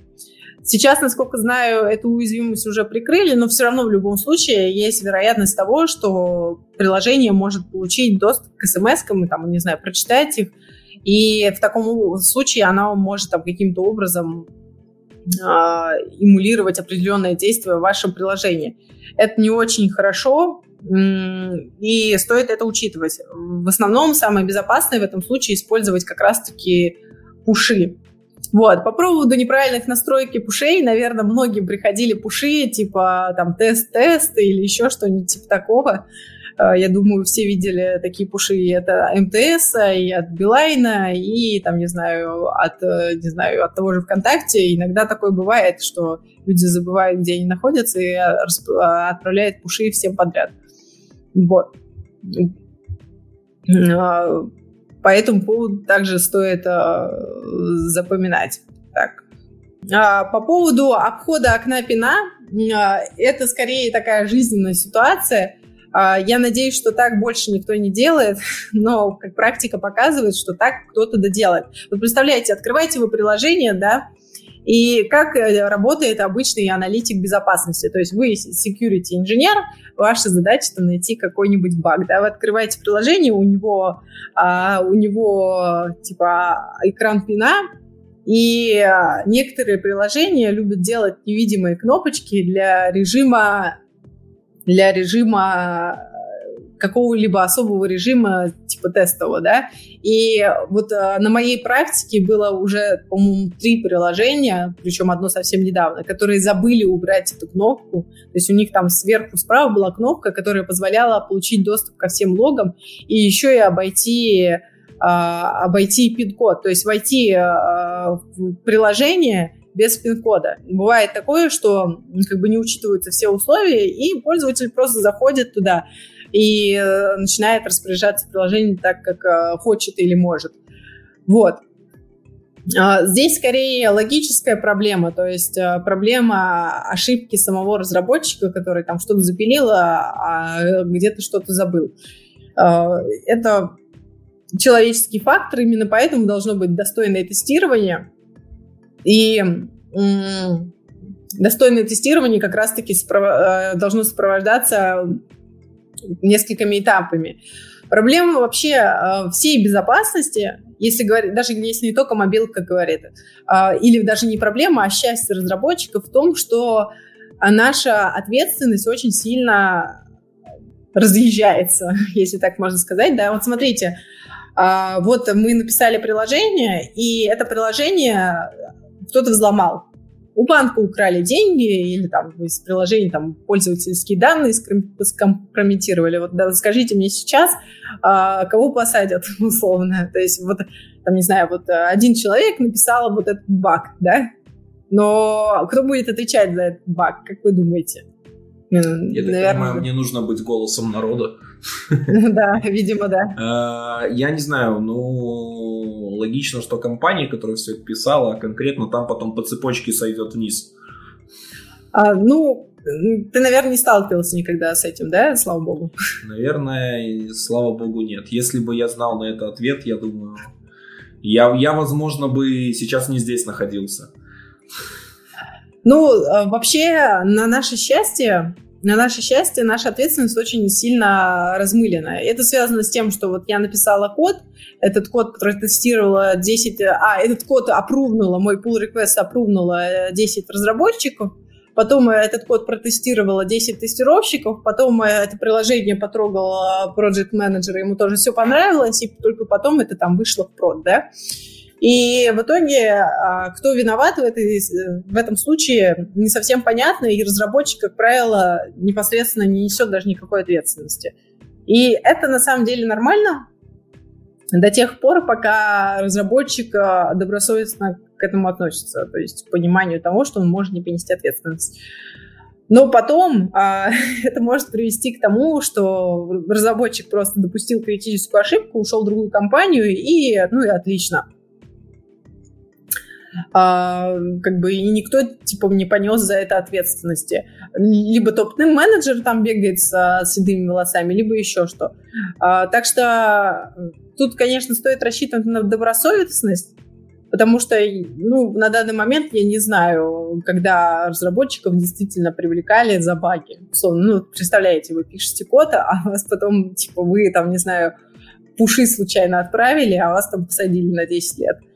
Понятно, почему это не происходит, но в то же время нужно понимать ответственность того, что мы делаем, на мой взгляд.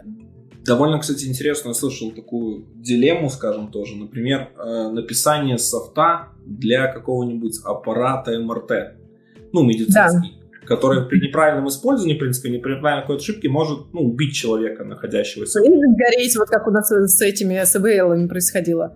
Да, вот вопрос. И если вот накосячили в прошивке аппарата МРТ, что за собой повлекло там, скажем, смертельные случаи? Там несколько этих МРТ в итоге привели к смертельным случаям.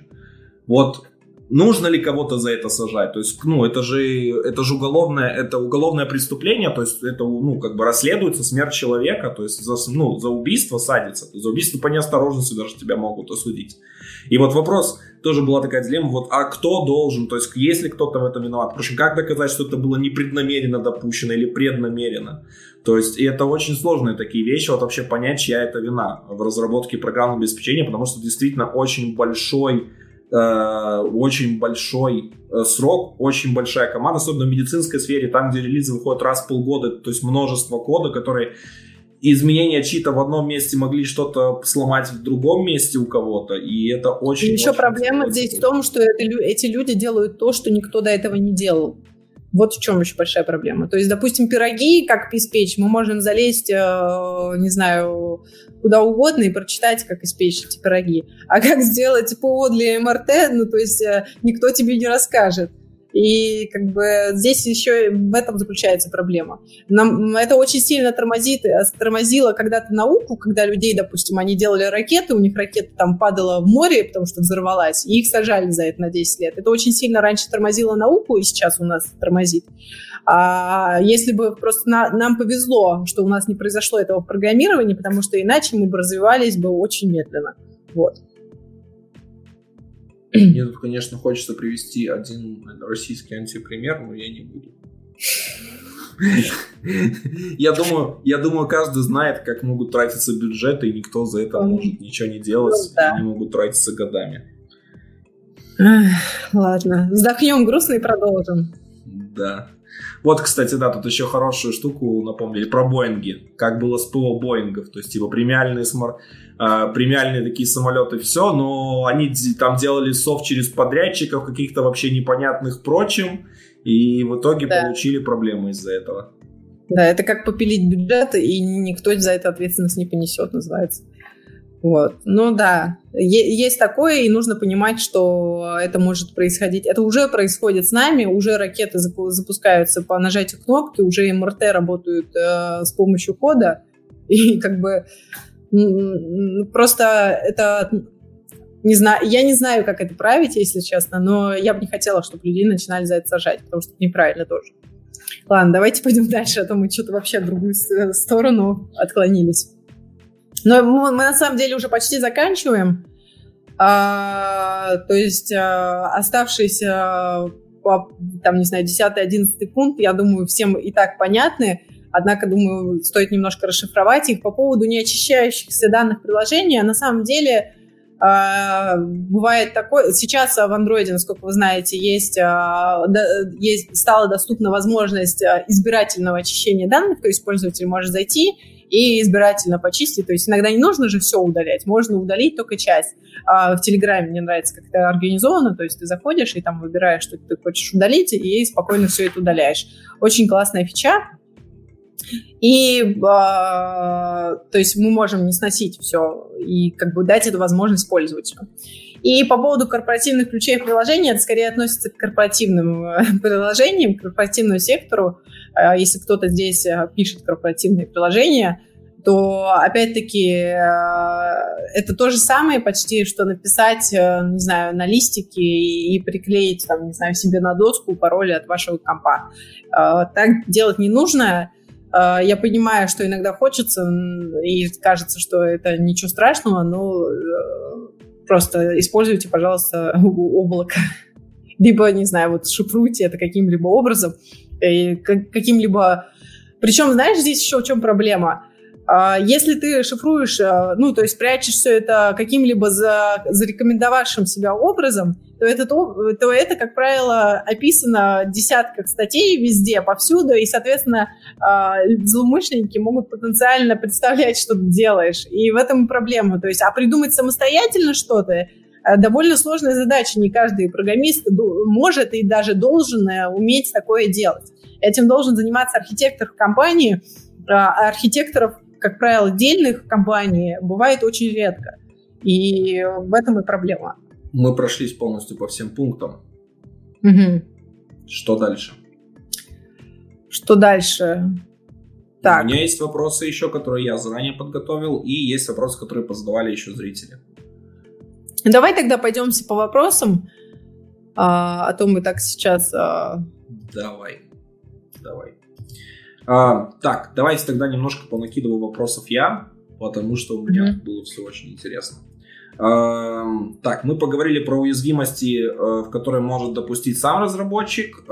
Ты немножко рассказала про уязвимости, которые есть в операционной системе. Смотри, вообще, в принципе, в Android последние пару лет очень сильно направлены на то, чтобы развиваться в плане безопасности. Я говорю, вот Android 9, 10, 11...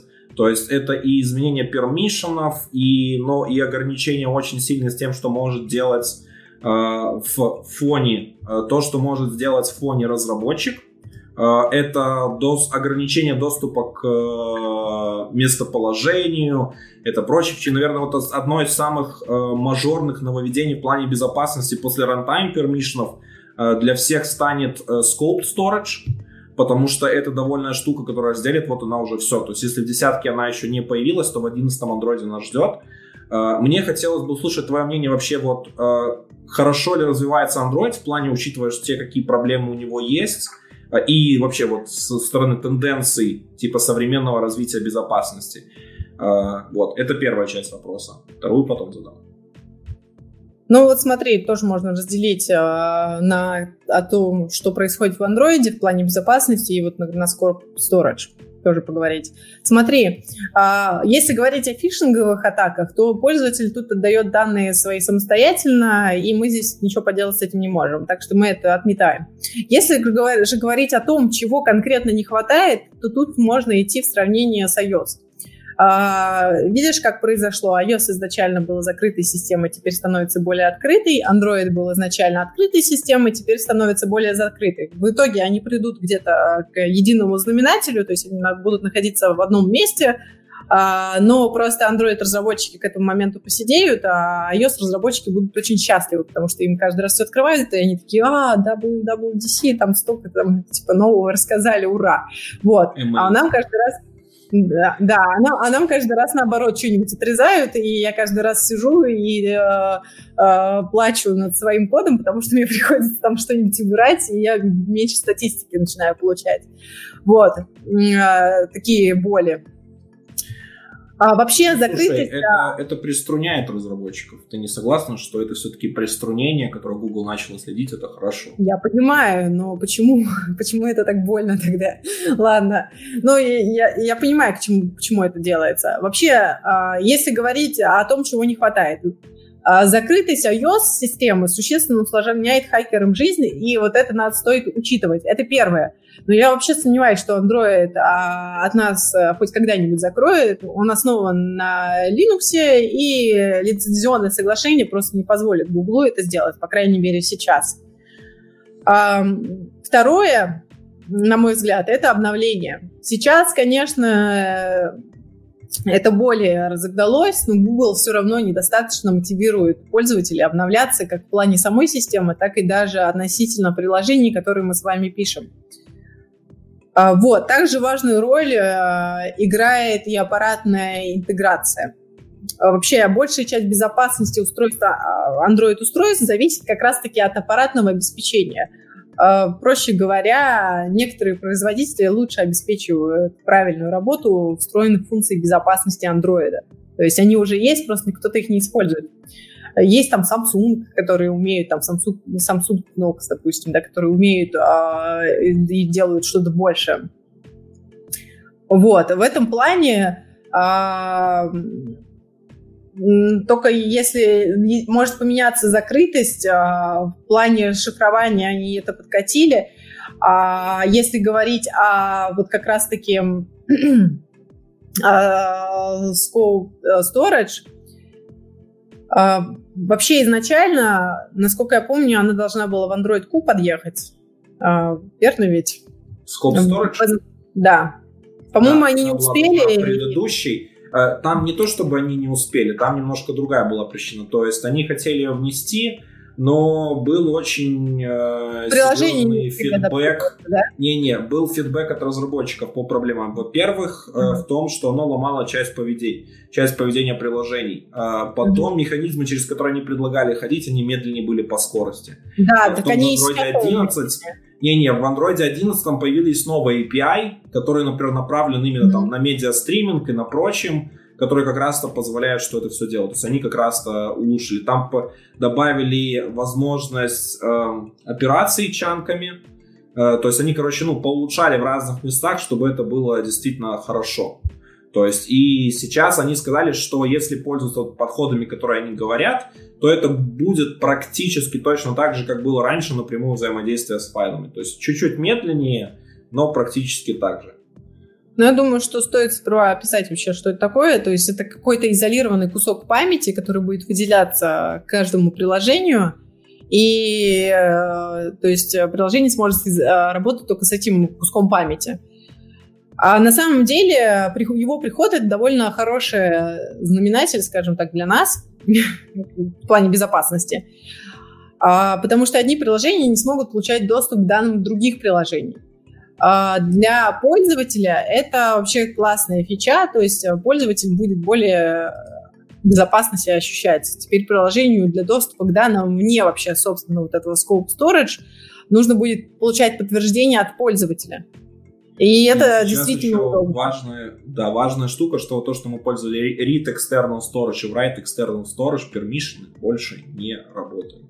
Они не дают вам никаких привилегий. Чтобы вам теперь получить доступ, вы должны будете использовать новый permission, начиная с Android 11, называется Manage External Storage. Но есть очень большая с ним тонкость. С ним можно будет опубликоваться только если вы докажете Google Play, что вам этот permission нужен. Вот. И фишка в том, что публиковать такие приложения можно будет только с начала следующего года. Вот. Я думаю, что у нас теперь приложения будут публиковаться по полгода. или больше. Но все равно же есть форсы. Кстати, вот того, что ты говоришь, что апдейты и прочим, то есть со стороны разработчиков Google начала форсить то, что в Google Play появились каждый год обновления минимальных версий по Target SDK и по Min SDK. То есть это тоже заставило разработчиков форсить апдейты. Да. Ну, здесь, скорее всего, это либо, ну, то есть, они, конечно, будут подтаскивать, скорее всего, они сделают так, что будет сложнее засовывать приложения с определенными пермишинами в Google Play, и, собственно, они это уже и делают, вот. Вообще, тенденция развития плей-маркетов, особенно Google плей-маркета, если честно, мне лично не нравится, потому что то, что они, то, во что они превратили Play Market, учитывая, как теперь нужно продвигать приложения, чтобы, ну, то есть, очевидно, рекламировать их и довольно агрессивно, это очень плохая тенденция и вообще в целом не клево. А учитывая то, что они сделают, чтобы это вообще было сложно прогонять приложения с какими-то там, не знаю, пермишинами, которые там хотят доступ к локейшн, доступ там, не знаю, к написанию, к тому, чтобы там, не знаю, write-read storage делать, это тоже не очень хорошо, потому что это существенно повышает, на мой взгляд, порог входа вообще в разработку. То есть, допустим, я когда начинала, условно, была там школьницей и могла там выкладывать свои приложения в Google Play, а там в универе даже зарабатывать на этом и жить на эти средства спокойно, и никто меня не дергал. То есть я сегодня написала приложение, завтра его выложила, и оно уже работает. А сейчас все приведет к тому, что просто будут корпорации, которые будут заниматься приложениями, а лично вот как один разработчик довольно будет сложно, потому что это будет просто накладно, или ты будешь просто перекидываться письмами с Apple или Google неделями, месяцами, годами. Вот и все. Окей, давай еще пройдемся по вопросам. Достаточно, кстати, интересный вопрос есть. Так, давай первый. Как ты относишься к тому, чтобы вносить часть критического кода, к примеру, приводит криптографию, в нативный код с обфускацией? Или же это, наоборот, дополнительная возможность для реверсеров? Ну, вообще так делается, и в целом это, ну, есть такая практика, и она позволяет действительно обеспечить некую безопасность приложения. Я видела несколько приложений, которые писали некоторый код на питоне даже, вот, и чтобы просто было сложнее на него смотреть, что ли. Были приложения, которые пишутся там на плюсах, и это тоже нормально, то есть позволяет сделать более безопасным приложение в плане реверса. На мой взгляд, это имеет право жить, а если вы еще и сверху это обфусцируете, так это вообще замечательно будет. Единственное, какая компетенция тогда у вас должна быть, чтобы вы могли там сделать все это грамотно, и чтобы у вас там это не падало. То есть всегда зависит от того, что вы вынесете, во-первых, во-вторых, зависит от того, хватит ли у вас компетенции на это. Вот и все. Окей. Следующий вопрос, очень крутой, мне очень понравился. Просят развеять миф. Могут ли спецслужбы незаметно для нас использовать микрофон, камеру, ну или другие какие-то датчики на наших устройствах? Например, да. Возможно. Если вы думаете, что Apple или Google оставляют бэкдоры в устройствах, ну вообще Google и так нас слушает и постоянно. Вы можете залезть и посмотреть, что о вас Google наслушал, это все в открытом доступе, он даже не шифрует эти данные, то есть даже просто пользователь, зная ваш пароль там или логин, посмотрев его где-нибудь, может узнать полностью, где вы были, где вы, даже не то, что вы заходили в здание, он может понять, где вы ели, и как часто вы там едите, сколько у вас детей, где вы живете, как часто вы ездите там в парк, и там, как зовут вашу собаку. Это всем известные данные, но если бы спецслужбы могли так взять и включить камеру удаленно, то так легко, скажем так, без там каких-то эксплойтов и прочего, или взаимодействия каких-либо посторонних лиц, то они бы не тратили миллионы долларов на то, чтобы взломать там iPhone 5s, этих террористов, насколько я помню, они как бы взламывали их, петили во всяких азотах для того, чтобы там микропроцессорное взаимодействие тормозить. Если бы у них была возможность сделать это типа через бэкдор вряд ли бы они этим занимались. Вот. И это только официальная версия. Ну, это только официальная версия. Тим Кук не может сказать, да, мы сегодня пойдем помогать им. Да, да.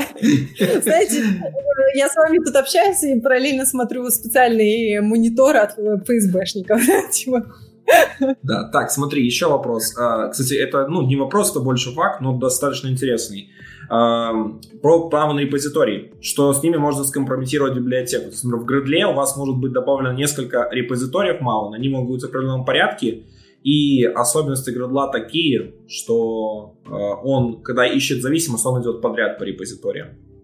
То есть, грубо говоря, если, например, вот у нас вы считаете, что у вас зависимость должна быть в Google репозитории, ваш же центр указан первым, то есть вероятность, что кто-то может выложить библиотеку с таким же, как у вас, группой и прочим, и подменить ее, и засунуть свой код. И вот каким образом вы защищаетесь от таких угроз, Оля? Мы не используем библиотеки, можно честно. Ну ладно, на самом деле это, конечно, тупой ответ. Ну, как бы в разработке, так как я занимаюсь разработкой библиотек преимущественно, то есть мы действительно не используем ничей код, который подгружается извне. Вот. У нас он либо лежит на, даже если он чей-то, то он лежит на локальном репозитории, мы сами его руками обновляем и просматриваем, что мы там затащили. Вот. А по поводу этого, ну, блин, внимательными просто нужно быть. И единственное, что тут можно сказать, то есть, опять-таки, знать об этой особенности и не допускать ее. Раз уж мы это подняли, на мой взгляд, нужно вообще регулярно обновлять все библиотеки, которые у вас есть. Я не понимаю просто вот этот тренд того, что люди боятся что-то обновлять. В чем проблема? Ну, я понимаю, что, точнее, скорее всего, из-за того, что это может что-то поломаться, но, на мой взгляд, нужно, если вы хотите, чтобы все было безопасно и все было, там, не знаю, если даже вдруг стало небезопасно, то вы сделали все, чтобы это было, ну, хорошо работало. Вот и все. Фишка в том, что еще почему не обновлять или что-то, есть, знаешь, такое программирование золотое правило. Работает, не трогай.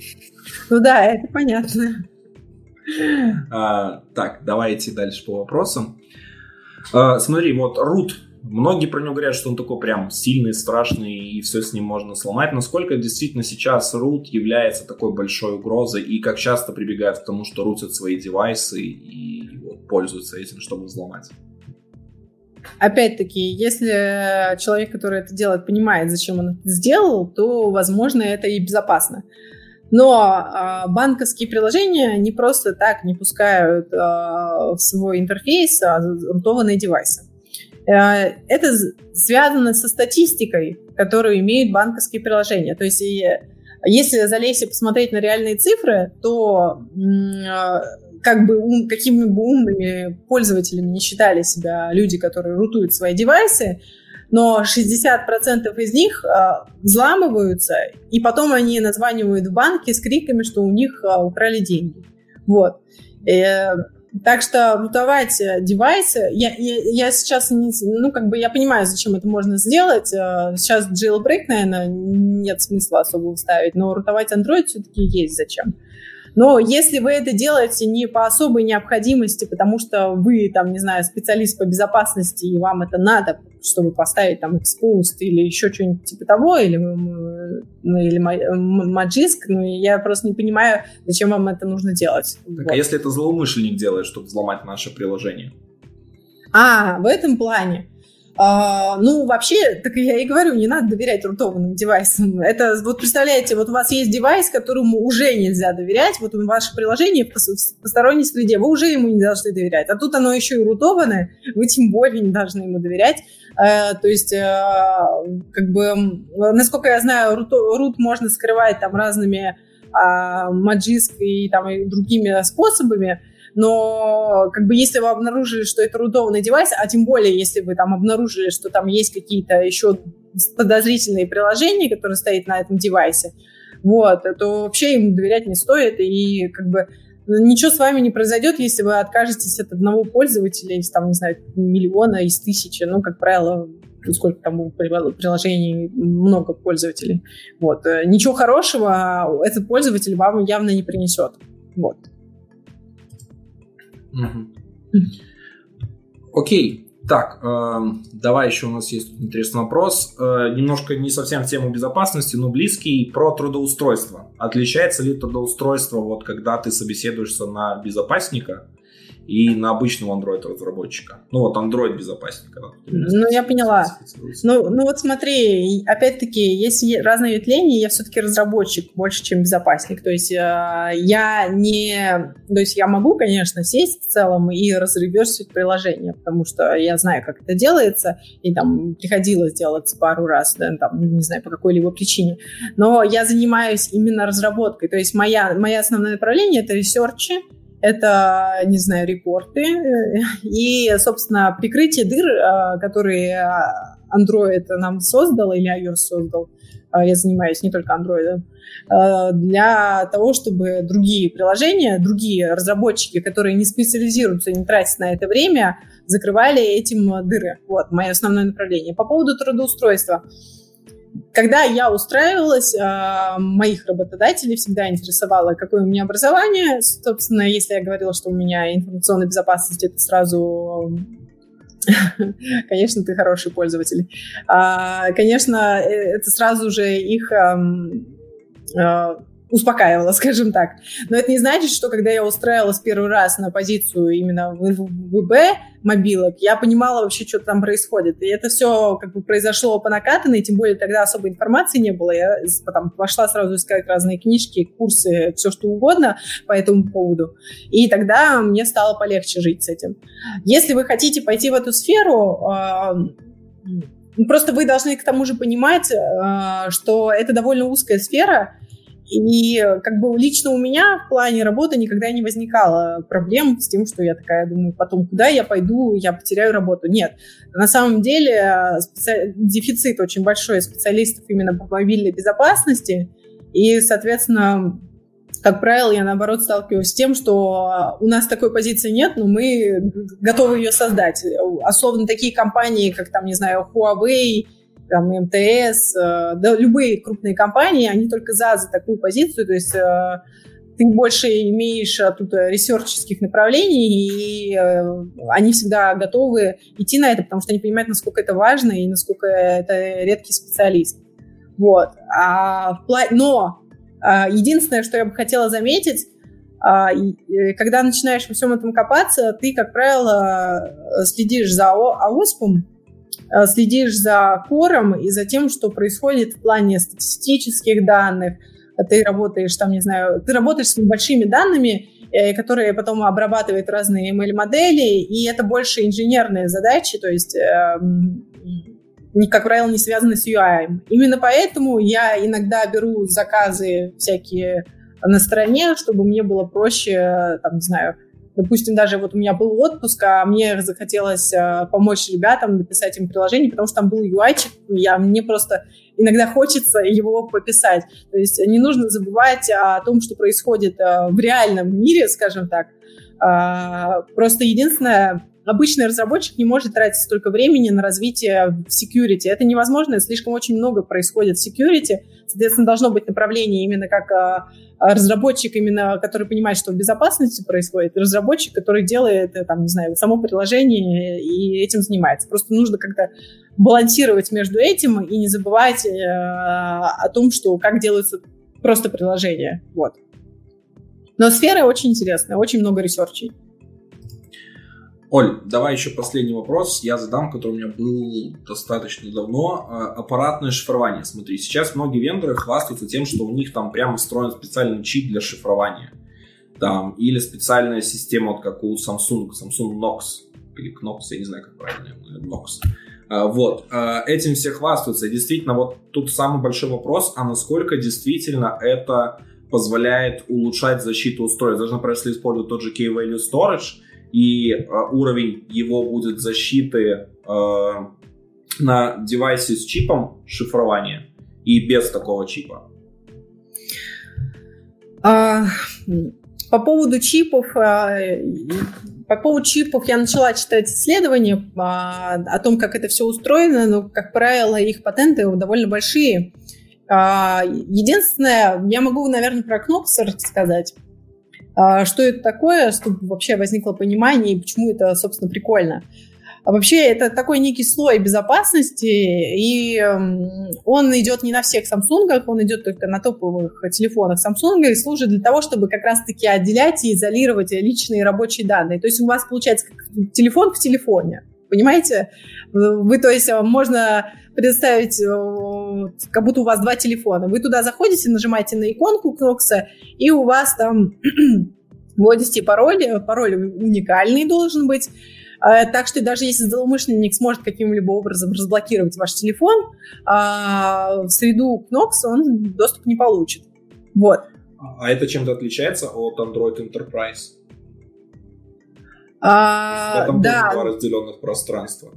Да, в смысле, да, там тоже тот же принцип, но реализовано-то это по-разному, это только нужно понимать. Ну, принцип тот же самый, на самом деле. Они, по-моему, взяли эту идею из Android Enterprise. Но это давно было. Это сначала там был Android for Work, потом они его переименовали в Android Enterprise. Да.